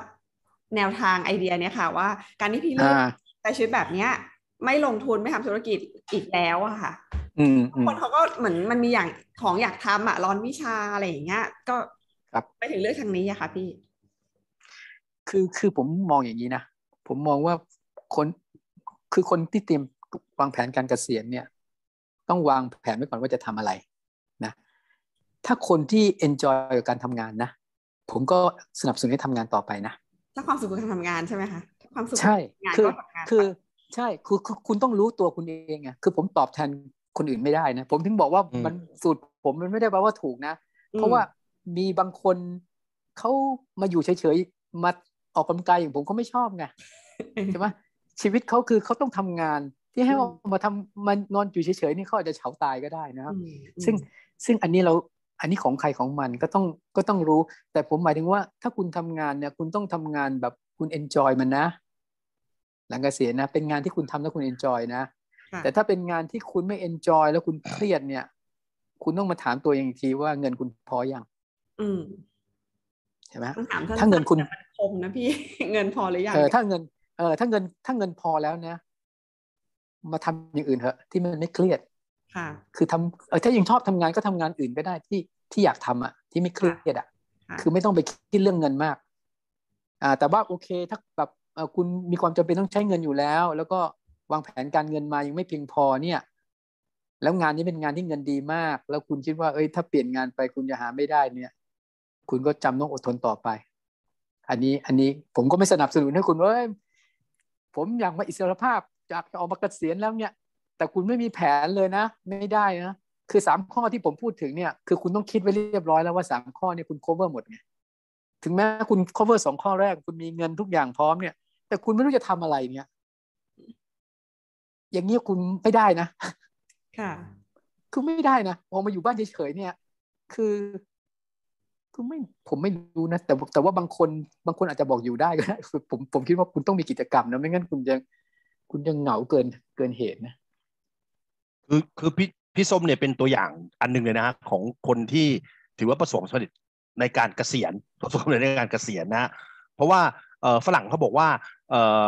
มีปัจจัยข้อหนึ่งข้อแรกเลยที่จะประสบความสำเร็จในการเกษียณเนี่ยมันมีหลายปัจจัย ปัจจัยข้อหนึ่งเลยเนี่ยที่ฝรั่งเขาจะเขียนเลยว่าก็เขาก็บอกว่ามันคือ คุณต้องมีแผนเกษียณ เนี่ยสิ่งที่พี่เล่ามาเนี่ยคือพี่กำลังบอกว่าพี่เนี่ยมีแผนเกษียณไว้ เตรียมไว้เรียบร้อยอย่างดีก่อนที่พี่จะเกษียณ มันถึงทำให้พี่สามารถที่จะเอ่อประสบความสำเร็จในวันเกษียณเนี่ยในวัยเกษียณก็หมายความว่าพี่มีความสุขในวัยเกษียณเนี่ยมีความสุขในวัยเกษียณอืมนี่คือ คือสิ่งที่สิ่งที่แปลสิ่งสิ่งที่เป็นความหมายของคำว่าประสบความสำเร็จในวัยเกษียณ คือพี่มีความสุขในวัยเกษียณนะด้วยเหตุผลสำคัญที่สุดคือพี่มีแผนเกษียณ ซึ่งเออเรื่องแผนเกษียณเป็นเรื่องที่สำคัญมากนะวันนี้ผมได้ ได้ได้ได้ได้สิ่งที่พี่ส้มพูดมาทั้งหมดเนี่ยคือ ได้ได้เห็นเลยว่าแผนเกษียณเนี่ยมันสำคัญยังไง มันสำคัญจริง ๆ นะฮะครับวันนี้ไม่ได้ไม่ไม่ใช่ได้แค่ความรู้นะคะ แต่ว่ามันได้เอ่อเขาเรียกว่าอะไร มันได้ไปถึงจิตใจอะค่ะ ความรู้สึกความอืมจริงเกดคิดว่าคนเรามันต้องต้องใช้เรื่องความสบายใจความสุขเมื่อกี้คำพูดพี่หมูอะค่ะ คือความสุขคือสิ่งที่สูงสุดเนาะคือสิ่งที่เราพอใจเอานี้ดีกว่า สิ่งที่เราพอใจและมีความสุขอืม ใช่ใช่คือมันมันมันไม่ใช่เรื่องรวยไงเพราะวันเนี้ยกระแสสังคมเนี่ยพูดถึงเรื่องเกษียณเนี่ย จะพูดว่ารวยก่อนเกษียณเกษียณอืมคือ เราผมว่าเรากำลังเข้าใจผิดเกษียณไม่ใช่เรื่องรวยใช่ไหมฮะพี่อืมเกษียณมันคืถูอกเรื่องต้องทำยังไงให้คุณมีความสุขหลังเกษียณ ถูกต้อง ถูกต้องนะนะถ้าคุณใช่คุณมัวแต่คิดว่า จะต้องรวยก่อนเกษียณผมอืมคุณเครียดตายเลยผมบอกเลยคุณเครียดตายเลย ชีวิตคุณจะเครียดมากเลย แล้วแล้วเชื่อไหมฮะว่าในที่สุดแล้วเขาคนหลายคนเนี่ยครับ หาเงินมาทั้งชีวิตเนี่ย แล้วในที่สุดไม่ได้ใช้มันนะอืมอืมเขาลืมความจริงบางข้อนะคือใช่เขาครับเขาหาเขาหาจน จนจนจนผม อันนี้ผมยกตัวอย่างมันมีรุ่นพี่คนหนึ่งไงครับ อ่าเขาเขาตอนนั้นเนี่ยจำได้ว่าอยู่บริษัทเดียวกัน แล้วก็เขาได้รับแพ็กเกจให้ออก นะครับเขาอายุประมาณห้าสิบกว่าแล้วอืมโอ้เขาเศร้ามากเลยนะ ผมจำได้อืว่ามเขาเศร้ามากเขาคอตกเลย บริษัทให้เขาออกแล้วให้แพ็กเกจเขายี่สิบเก้าเดือนอืมนะเพลิเพลินกินข้าวด้วยกันบ่อยนะแกก็แบบซึมไปเลย ทีเนี้ยผมเนี่ยก็เลยมีโอกาสผมก็เลยคุยกับแกบอกว่า เพลินผมรู้จักนิสัยเขาดีนะแกเป็นคนที่ประหยัดมาก เป็นคนอืมโสดและประหยัดอืมมาก คือคือประหยัดขนาดไหนรู้ไหมเปลี่ยนน้ำมันเครื่องเปลี่ยนเอง ยางรถยนต์เนี่ยใช้เป็นแสนโลยังไม่เปลี่ยนเลย นะใช่กินกินข้าวด้วยกันไม่กินน้ำนะอืมอืมอ่ากินน้ำที่ออฟฟิคืศอเอ่อกินน้ำออฟฟิศกินกาแฟออฟฟิศหมดนะคือคือผมดูแล้วแกใช้เงินวันหนึ่งเนี่ย ผมว่านะเต็มที่นะไม่ไม่เผลอๆไม่ถึงสองร้อยบาทอืมแกเป็นโสดด้วยไงแกภูมิใจในสิ่งที่แกทำได้ไหมคะบางทีบางคนเขาก็ happy นะแบบ เขา happy ว่าใช่ตัวเขาเอง happy แบบเก่งอะเก็บเงินได้ใช่แต่ใช่แต่เขาอาจจะหลงทางอะเขาอาจจะหลงทาง ใช่ใช่เขาเขาเขากำลังคือเขากำลังเศร้าไงเขาได้แพ็กเกจยี่สิบเก้าเดือนนะเขาเป็นระดับระดับ management กันนะ ผมก็เลยคุยกับเขาเงินมันเยอะนะใช่ยี่สิบเก้าใช่เดือนใช่ต้องดีใจไหมคะจริงไม่ไม่เขาเศร้าเขาเศร้ามาก เพราะว่าเขาเป็นคนขยันเขาเขาเสาร์อาที่เขามาทำงานนะๆอืมเออเสาร์อาที่มาทำงาน ผมผมจำได้เลยผมอะเป็นคนคุยกับเขาแล้วผมก็บอกเขาว่าพี่ พี่พี่จะเศร้าไปทำไม พี่จะเครียดไปทำไม วันวันๆพี่ใช้เงินเท่าไหร่ พี่ลองไปคำนวณดูสิผมผมดูจากพี่พฤติกรรมพี่นะพี่ใช้เงินน้อยมากอืมเงินที่พี่มีอยู่ อะ พี่ใช้ไปช่วยชีวิตก็ไม่หมดหรอกอืมถ้าพี่ยังใช้เป็นคนแบบนี้นะอืมพี่โสดด้วยอืมนะ หลังจากนั้นออกไปได้สามเดือนนัดกินข้าวกัน เจอกันอีกทีเนี่ยหน้าตายิ้มแย้มแจ่มใสมากเลยอืมคือ เขาไม่มีความทุกข์แบบเดิมอีกละอือืมมคือเขาได้ไปสัมผัสจริง ๆ แล้วเขาเขาคงได้ไปคำนวณดีลูกคิดอย่างที่ผมว่าแหละว่า เอ๊ะกูใช้เงินวันหนึ่งเต็มที่ไม่เกินห้าร้อยเนาะคูณไปต่อเดือนก็หมื่นห้าอืมโอ้แล้วนี่ดูได้เงินเก็บมีตั้งกี่ล้านเนี่ยอืมคูณไปเลยเนี่ยอยู่ถึงร้อยปีไม่หมดเลย เงินเก็บเยอะด้วยเพราะว่ามีบ้านมีอะไรให้เขาเช่าด้วยอะไรเงี้ยผม ก็คือคือกำลังกำลังจะพูดถึงว่าคนบางคนไงหาจนแบบไม่ได้มาคำนวณว่าเฮ้ยจริง ๆอะเราเราใช้สักเท่าไหร่อืมคือถ้ามันคือถ้ามันพอแล้วอะนะผมก็ถือว่าคนนั้นเนี่ย ประสบความสำเร็จแล้วรวยแล้วนะอืมคือเพราะยังไงคุณก็คุณคุณสมมติว่าคุณรวยกว่านั้นเกินกว่าร้อยล้านไปหรือเกินกว่าห้าสิบล้านไปคุณก็ไม่ได้ใช้แล้ว ผมอืมผมคิดว่านะเงินพวกนั้นคุณไม่ได้ใช้หรอก อืมให้ให้ให้คอนเซปต์เยอะเลยค่ะพี่สำหรับคนที่อืมที่กำลังที่เตรียมเกษียณและกำลังเกษียณและเกษียณไปแล้วอย่าคิดว่าอืมมีมีมีประโยชน์มาก ๆ เลยอะก็ก็ขอให้ข้อมูลนี้เป็นประโยชน์กับคนฟังด้วยแล้วกันนะครับคิดว่ามีแต่ว่าอย่างที่บอกเพระเราเราเก่งกับอ่าพี่หมูเนี่ยทำคลิปกันที่คุยกันมาเนี่ย มันก็ เป็นทฤษฎีแต่ว่าพี่หมูน่าจะอินสุดเพราะพี่หมูก็ใกล้เป็นคนใกล้เกษียณเช่นกันนะนะคะ เก่งก็ยังอีกสักสักสิบยี่สิบปีอย่างเงี้ยแต่ว่าการการเจอตัวอย่างจริงๆอะมันมันมีค่ามากๆค่ะพี่มันมีค่ามากๆกับการที่เราจะมามาปรับใช้ ว่าสิ่งที่เราคิดกับสิ่งที่เกิดขึ้นจริง มันเป็นยังไง แล้วก็มันมันถูกความสุขจริงๆค่ะพี่อืมครับก็มันยังเหลืออีกประเด็นหนึ่งนะฮะอืมผมที่วันนั้นพี่เล่าให้ผมฟังแล้ว ผมก็อยากให้พี่พี่ส้มเนี่ยเล่าอืมให้เอ่อทุกคนฟังด้วยว่า ในเรื่องของการลงทุนเนี่ย หลังอ่าฮะเกษียณเนี่ยเป็นยังไงครับ เมื่อเทียบกับโอเคก่อนก่อนเกษียณเออ ประเด็นนี้ก็น่าสนใจ คือคือผมอะผมเรียนทางด้านเศรษฐศาสตร์มานะผมอะค่อนข้าง conservative มากเพราะสายเศรษฐศาสตร์นี่มันจะนะ คิดเรื่องนะคิดเยอะ rate คิด of เยอะ return คิดเยอะอืมนะแล้วมันก็จะปลอดไปหมดไม่กล้าลงทุนนะเสียโอกาสไปเยอะนะอืมอืมทีเนี้ย สิ่งที่เกิดขึ้นคือพอพอเราพอเรามีระบบบำนาญเนี่ยใช่ไหมฮะเราก็รู้แล้วว่าเรามี cash flow เข้าแบบเออทุกเดือน แล้วเราใช้ไม่ถึงมันด้วยนะสิ่งที่เกิดขึ้นก็คือว่าเราเราก็สามารถเอาเงินเก็บเนี่ยเราเข้าไปลงทุนได้ ที่มีความเสี่ยงสูงสูงนะซึ่งซึ่งซึ่งตามตามตำรานะฮะผมอ่านของของหมูด้วยนะที่เอาของฝรั่งมาหรือของเมืองไทยเนี่ยเซ็ตเนี่ยที่บอกว่าลงทุนสัก สิบเจ็ดปีขึ้นไปอะยังไงก็กำไรอยู่แล้วไม่มีขาดทุนครับนะ เพราะฉะนั้นอะผมเนี่ยก็เลยคิดว่าตัวเองเนี่ยแอพพลายระบบนี้ได้ก็คือว่าผมสามารถเอาเงินก้อนที่ผมมีอยู่เนี่ย เข้าไปลงทุนที่มีความเสี่ยงได้ในระยะสิบเจ็ดสิบแปดปีขึ้นไป โดยที่ไม่ขายแต่ที่ผมก็เลือกหุ้นที่มันมีปันผลห้าเปอร์เซ็นโดยเฉลี่ยนะตอนนี้ผมก็ลงไปเยอะพอสมควรนะฮะแล้วดูเรคคอร์ดย้อนหลังว่ามีปันผลเฉลี่ยห้าเปอร์เซ็นขึ้น เป็นบริษัทที่มี PE ต่ำนะ price earning ratio ต่ำมี debt to equity ต่ำกว่าหนึ่งนะก็คือหนี้สินน้อยนะแล้วก็ดูเป็นบริษัทที่ค่อนข้างจะดูดีหน่อยอะไรเงี้ยนะก็ก็ก็ก็โอเคนะมันก็เป็นไปตามนั้นนะ ก็คือสมัยก่อนไม่กล้าลงแต่พอลงไปจริงๆปุ๊บเราก็รับผลมันก็ออกมาห้าเปอร์เซ็นต์จริงนะเพราะมันจ่ายสม่ำเสมอ แต่สมัยก่อนไม่กล้าไงเพราะกลัวมันขาดทุนไงฮะแต่ตอนนี้คือ สิบเจ็ดปียังไง มันก็มีลงแหละแต่วันหนึ่งมันจะขึ้นมา คือพี่กำลังบอกผมว่าเมื่อเทียบกับก่อนเกษียณเนี่ย วันเนี้ยพี่เกษียณแล้วนะควรจะรับความเสี่ยงได้น้อยกว่าก่อนเกษียณเนี่ย กลายเป็นว่าพี่ลงทุนมากกว่าก่อนเกษียณถูกต้อง ถูกต้องเลยอืมถูกต้องด้วยเลเหยตุเพราะว่าผลครับ อ่า เพราะว่าอะไรครับเหตุผลก็เหตุผลเพราะว่าเราไม่ต้องกังกังวลเรื่องค่าใช้จ่ายรายเดือนอืมเพราะเรามีแบบนาน ใช่ คือทุกวันนี้ทุกวันนี้ อย่างที่ผมบอกอะ บำนาญผมใช้ไม่ถึงครึ่ง ที่เหลืออีกครึ่งหนึ่งผมซื้อหุ้นนะอือืมมเอาไปซื้อหุ้นอีกซื้อหุ้นต่างหาก DCA อีกแต่หมายความว่า แต่ว่าเราก็มีเงินก้อนที่เราเก็บสำรองไอ้พวกครับตราสารหนี้ไว้ที่พร้อมครับที่จะถูกเอามาใช้เป็นพอชั่นหลักอยู่แล้วอะนะครับ แต่ว่าแต่ว่าก็ก็ก็ลงทุนในหุ้นที่เยอะขึ้นน่ะ คือเรียกว่ากำลังจะวิ่งไปแปดหลักอย่างเงี้ยเอออมเล่นลงทุนกันระดับเนี้ยสมัยก่อนไม่กล้านะ สมัยก่อนเนี่ยลงทุนแค่ล้านเดียวนี่ก็กลัวละแบบ เวลาขึ้นหุ้นขึ้นลงเนี่ยก็เสียวละอืมทีนี้ถ้าลงทุนสักแปดหลักนี่ก็เออเริ่มเริ่มไม่ค่อยกลัวละคือนอนหลับสบายหุ้นจะล่วงก็เฉยๆไม่รู้สึกอะไร แต่สมัยก่อนนี่ล่วงนิดเดียวนี่นอนไม่หลับละชีวิตพี่ก็มีเขาเจ้าน่าเล่าเจ้ามมากเลยอะอยากเอเล่าอก็มีเจ้าเออมีเจ้าเจ้าเจ้าของหนังสือเล่มหนึ่งอะเขาเขาเขียนเอาไว้อะเขาไปก๊อปปี้มาเขาบอกสิบเจ็ดปีขึ้นไปเนี่ยยังไงก็ได้กำไรอะนะคือถ้ามันขาดทุนเมื่อไหร่ผมจะไปเอาเรื่องเขาอะคนนั้นอะ เจ้าของหนังสือเล่มนั้นอะ จริงพี่สิบเจ็ดปีจริงผมเคย ผมเคยเอามาทำ test ละเคยมาอ่าทำรู้เรื่อง test test แล้วใช่ครับสิบเจ็ดปีจริงครับ จริงจริงๆผมเชื่อผมเชื่ออันนี้ผมแซวเล่นคือจริง ๆ เนี่ยผมผมคิดว่ามันไม่ผมผมคิดว่ามันมันบางทีไม่ถึงสิบเจ็ดปีหรอก เพราะว่าเนี่ยอย่างที่ผ่านมาก็มีหุ้นหลายตัวที่ลงในนั้นนะกำไรขึ้นมาเจ็ดสิบแปดสิบเปอร์เซ็นผมก็ขายทิ้งเลยนะ คือคือถ้ากำไรคือถ้ามันวิ่งสูงมากเกินเหตุเนี่ยผมขายเลย อืมแต่ถ้ามันไม่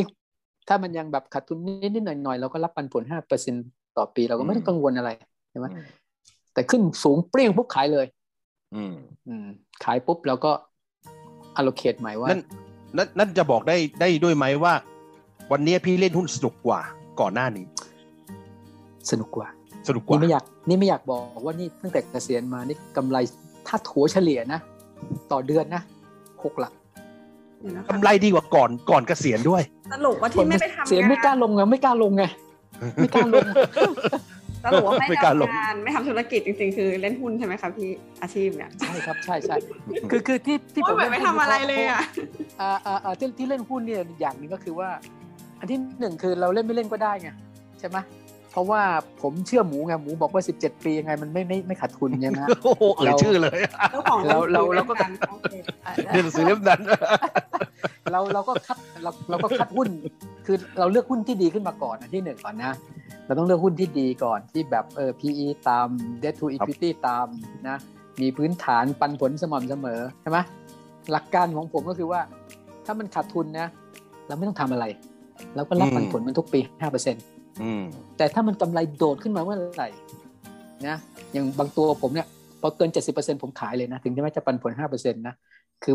ก็ล็อก profit ไว้ก่อน ก็มีต้องต้องมีเล่นบ้างอะไม่งั้นมันจะไม่มีสีรับสัรู้นกำไร รับรู้กำไร เออไม่เออใช่แต่พอมันขาดทุนเนี่ย ก็รอไงสิบเจ็ดปีรอได้สบายเพราะมีเงินบำนาญมีเงินบำนาญใช้แล้วเพราะเราไม่ได้ใช้เงินก้อนนี้ ใช่ไม่ได้ใช้เลยถูกต้องถูกต้องยังไงมันก็ต้องมา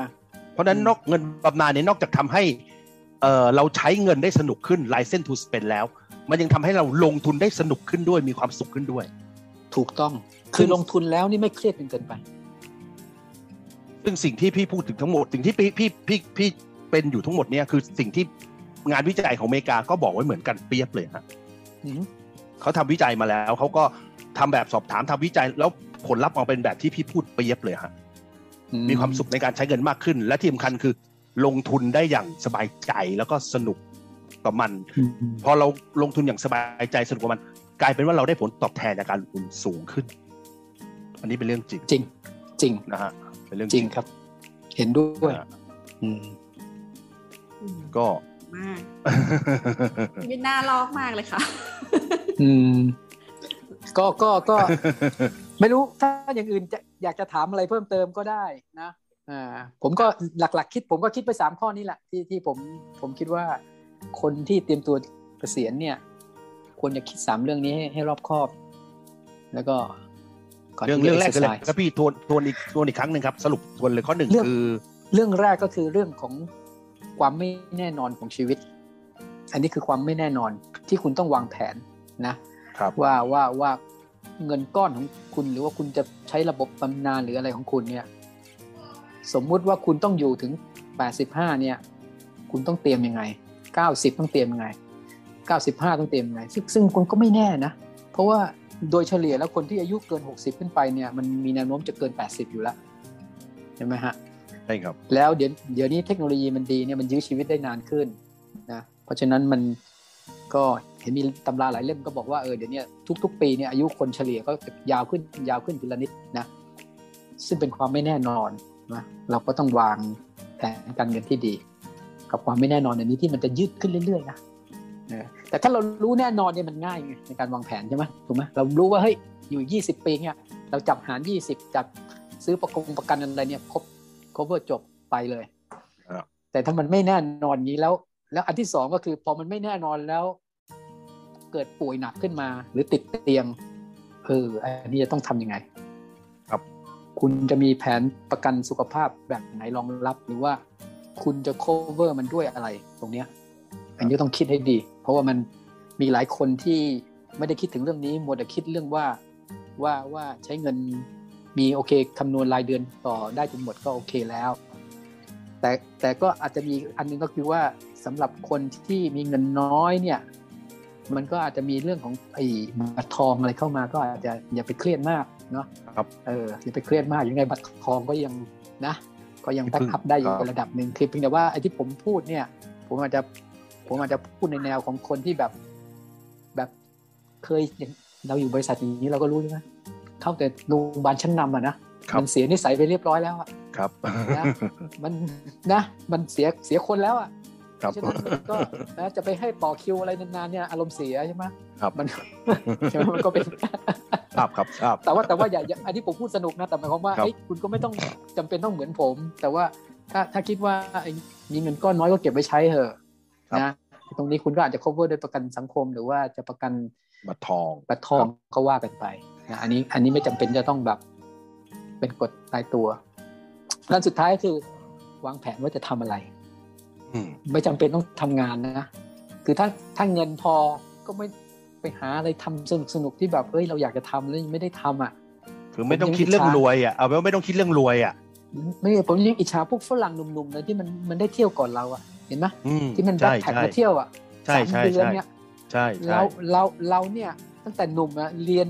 โอ้โห entrance เรียนกันขยันขันแข็งเข้ามารีบทำงานมันไม่เคยได้ไปทำอย่างเงี้ยอืม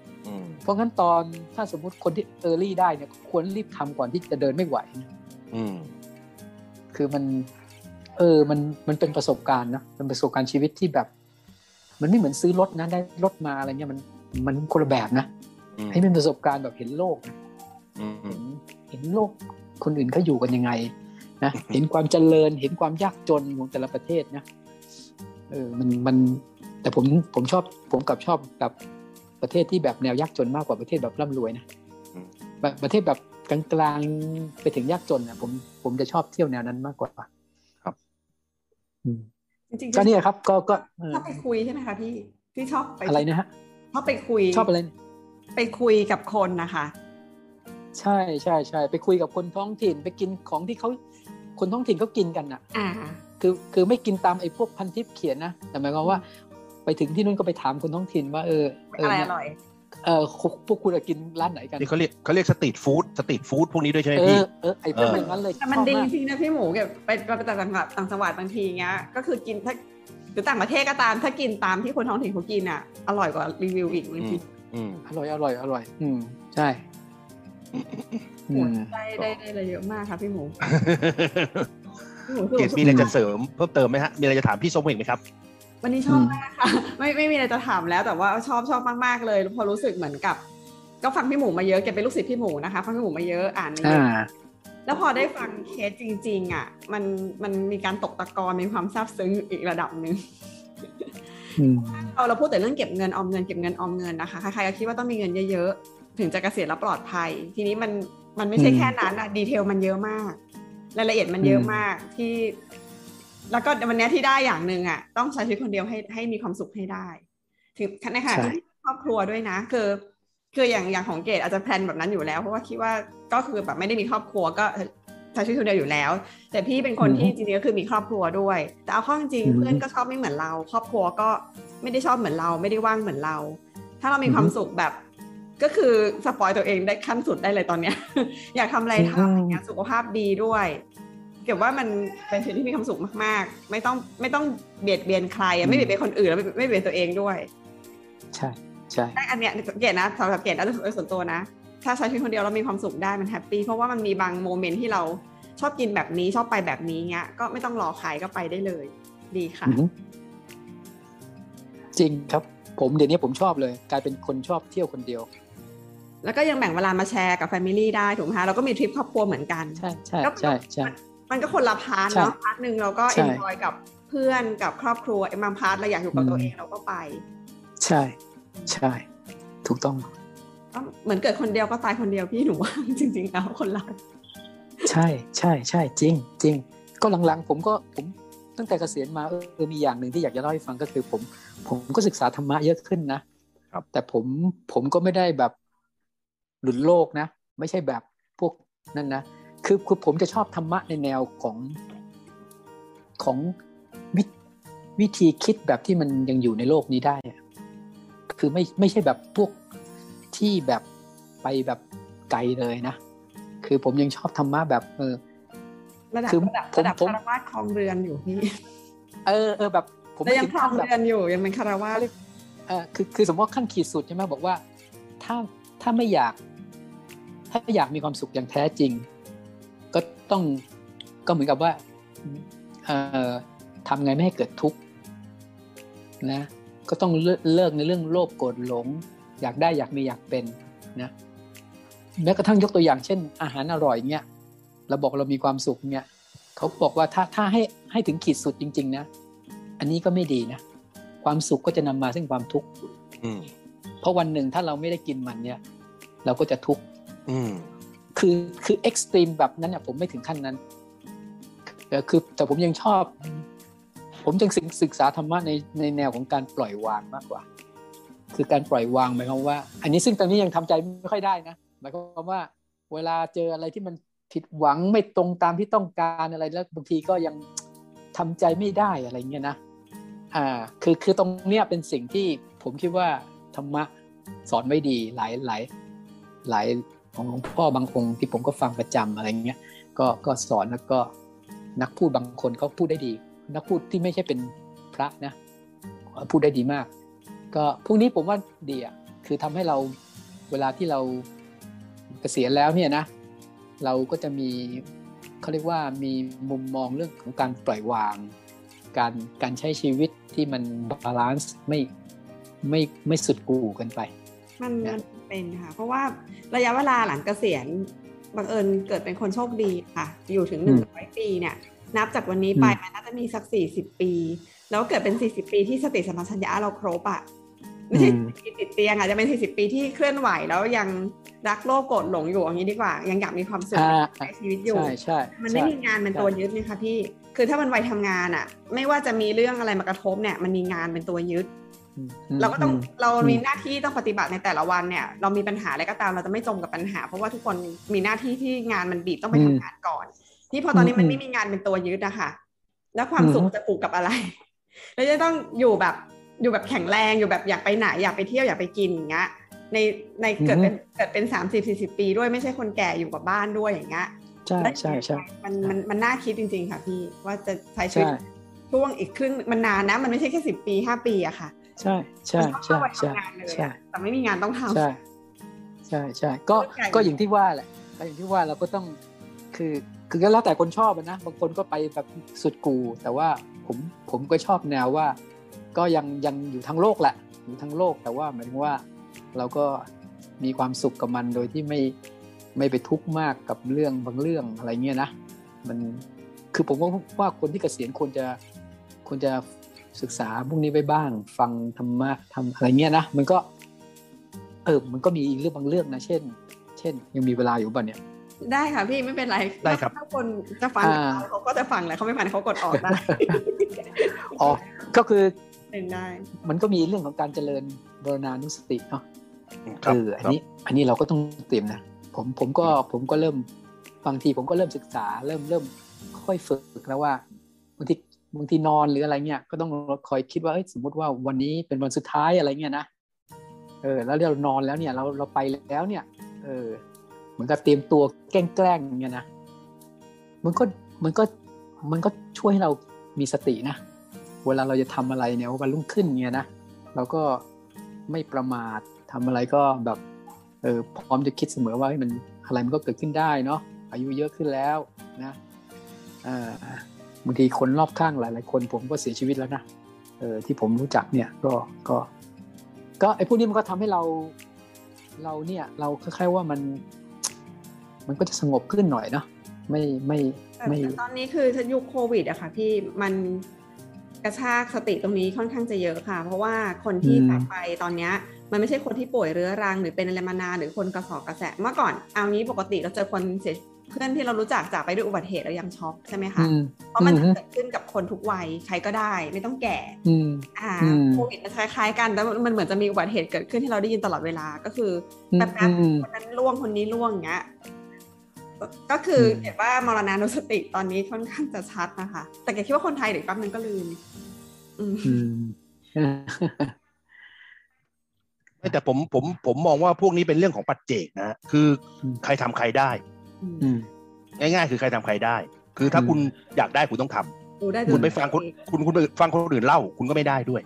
คุณต้องอืมเอาไปปฏิบัติเอาไปทำครับเป็นเรื่องปัจเจก คุณทำคุณได้ คุณไปฟังเฉยๆแล้วคุณไม่มาทำคุณก็ไม่ได้ อืมแค่นั้นเองใช่แล้วถ้าคุณอยากจะมีความสุขสงบทางใจที่ฝรั่งเขาเรียก peace of mind เนี่ยอืมเราโชคดีที่เราเป็นคนพุทธอยู่ในเมืองอืมพุทธใช่ไหมเราจะมีแนวคิดอืมเรื่องของศาสนาเข้ามาศาสนาพุทธเข้ามาทำให้เรามี peace of mind มากขึ้น ซึ่งฝรั่งใช่เขาไม่มี ฝรั่งเขาไม่มีใช่เราได้เปรียบก็ปลูกฝังกันจนชินเนาะตั้งแต่เล็กจนโตมันมันอยู่ในในการสอนของพ่อแม่โดยโดยไม่รู้ตัวมาตลอดอยู่แล้ว อืมใช่ไม่แต่แต่ใช่แต่เราเราก็ต้องเลือกให้ถูกทางด้วยเพราะวันนี้ศาสนาในบ้านเรามันก็รูปแบบมันเปลี่ยนไปเยอะ ต้องเลือกถูกทางแล้วคุยกันไปก็ยาวเรื่องนี้ใช่เอาเป็นว่าใช่เพราะอืมอืมผมผมผมเสนอว่ามันเป็นเรื่องปัจเจกจริงๆใครทำใครได้ แต่ผมเห็นด้วยกับพี่พี่ส้มว่าได้เยอะว่าเกษียณแล้วต้องมีเรื่องนี้ ผมเห็นด้วยเลยถ้า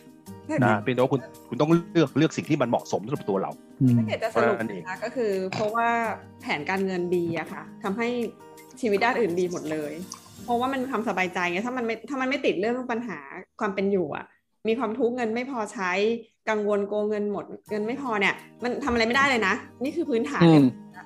ที่ทำได้ถูเพกราะต้องว่า มันมีเงินอะไม่ต้องผมมากไม่ด้วยจะก็คือเงินในระดับผมจะขยายอยู่ได้อะผมจะขยายเพิ่มจากสิ่งที่เกดพูดคือว่า นอกจากแผนการเงินดีแล้วเนี่ย ที่สำคัญคือพี่ส้มเขามีบำนาญผมว่าอืมนี่เป็น key success ตัวหนึ่งเลย นี่คือ key success สำคัญเลยที่ทำให้ครับ ให้ให้แผนของพี่พี่เขาเนี่ย มันมันบรรลุบรรลุได้อย่างไม่ยากเย็นไม่ลำบากไม่เหนื่อย ผมว่าตก key คือตรงนี้ ครับคือมีบำนาญซึ่งเรื่องนี้ อเมริกาพูดมานานแล้ว นักเศรษฐศาสตร์ของอเมริกาพูดมานานแล้ว เกดเกตนะเพฮะราะว่าเพราะว่าเกดเป็นลูกที่อยู่ในครอบครัวที่คุณพ่อคุณแม่ตอนนี้คุณพ่อแม่อายุ 74อะค่ะ เป็นข้าราชการครูเกษียณ มีบำนาญทั้งสองท่านอ่ามันก็คือชีวิตเสถียรไปหลายอย่างมากอะค่ะ ทั้งเรื่องอืมอันนั้นเขาได้ค่ารักษาพยาบาลด้วยอ่าโอ้นั้นยิ่งเพอร์เฟกเลยนะค่ะแล้วก็เงินบำนาญที่มันก็ไม่ได้เยอะมาก แต่ว่ามันก็สบายอะคือรู้เลยว่าคุณพ่อคุณแม่เขาวันๆเนี่ยเขา ปราศจากอืมการใช้ชีวิตแบบปราศจากความกังวลเนี่ยมัน happy มากอืมใช่ใช่ถูกต้องนี่นะคะก็คือความสงบพื้นฐานฐานเรียบร้อยหลังจากนั้นอะโอเค จะไปเติมเลเวลอื่น ๆ ก็ว่ากันไปอืมจริงจริงครับ ค่ะนะอืมงั้นพี่หมูสรุปวันนี้ก็ได้ท้ายได้ว่าวันนี้ก็ได้ได้ประโยชน์มากเลยนะฮะมากพี่อืมมากมากกว่าที่คิผดมไว้ตคิอนดแรกไม่ผิดเลยที่แบบเชิญพี่ส้มเข้ามาเป็นขอบคุณมากเอ่อเอ่อเป็นยินดีมามาแชร์ ประสบการณ์นะฮะประสบการณ์อืมไม่ไม่ใช่เป็นเรื่องในตำราเรื่องค่ะของที่อ่านในในในในอืมในกระดาษแล้วนี่เป็นเรื่องจริงเลยแบบโอ้ขอบคุณพี่ส้มมากเลยค่ะขอบคุณแทยินนดีครับแทนแฟนคลับแทนทุกคนที่ได้ดูคลิปนี้เลยมาตั้งแต่ต้นจนจบอย่าคิดนะฮะว่ามันมีประโยชน์นะในการไปประกอบกับแผนของเราเพราะทุกคนต้องดีไซน์แผนตัวเองใครก็วางแผนให้ไม่ได้เกิดว่าอันในเนี้ยมีคติสอนใจที่จะนำไปประกอบการวางแผนของทุกท่านได้เลยนะคะ วันนี้ได้ประโยชน์มากๆขอบพระคุณจริง ๆ ขอให้พี่ยิส้นมดีมากยินดีมากไปเที่ยวได้ทุกที่ที่อยากจะไปแข็งแรงมากอืมๆแล้วก็เล่นเห็หุ้นนกำไร ขอบคุณมากอันหลังที่ให้เงินชอบมากเติบลยโต ก็ขอให้พวกเราเจริญก้าวหน้าทางการงานนะครับ มีความสุขด้วยครับสุขภาพแข็งแรงเช่นกันครับโอเคค่ะค่ะวันขอบนี้คุณครับก็พี่ขออนุญาตครับปิดครับยินดีจบยินเพีดียงเท่านี้นะคะ แล้วก็ขอบคุณท่านผู้ชมครับที่วันนี้ฟังมาจนจบ คิดว่าคงได้ประโยชน์มากๆนะคะ ขอให้ทุกคนมีความอืสุขมกับ ชีวิตที่วางแผนไว้ มีชีวิตเป็นไปตามแผนที่คิดเอาไว้นะคะ มีแต่ความสมหวังแล้วครักันบขอบคุณมากค่ะ สวัสดีค่ะครับขอบคุณมากครับขอบคุณมากครับขอบคุณครับพี่ส้มขอบคุณครับครับยินดีครับ ขอบคุณทุกท่านที่ติดตามเงินทองต้องวางแผนค่ะ อย่าลืมกด subscribe กดกระดิ่งแจ้งเตือนจะได้ไม่พลาด EP ใหม่ๆนะคะ ท่านสามารถติดตามในรูปแบบของ podcast ได้ทาง Spotify Podbean Google Podcast Apple Podcast โดย search คำว่าเกตพิชยาพัฒน์ เงินทองต้องวางแผนค่ะท่านที่ชอบอ่านบทความนะคะ ก็สามารถติดตามได้กันใน Blockdit ค่ะ search คำว่าเงินทองต้องวางแผน และพบกัน EP ถัดไปค่ะ สวัสดีค่ะ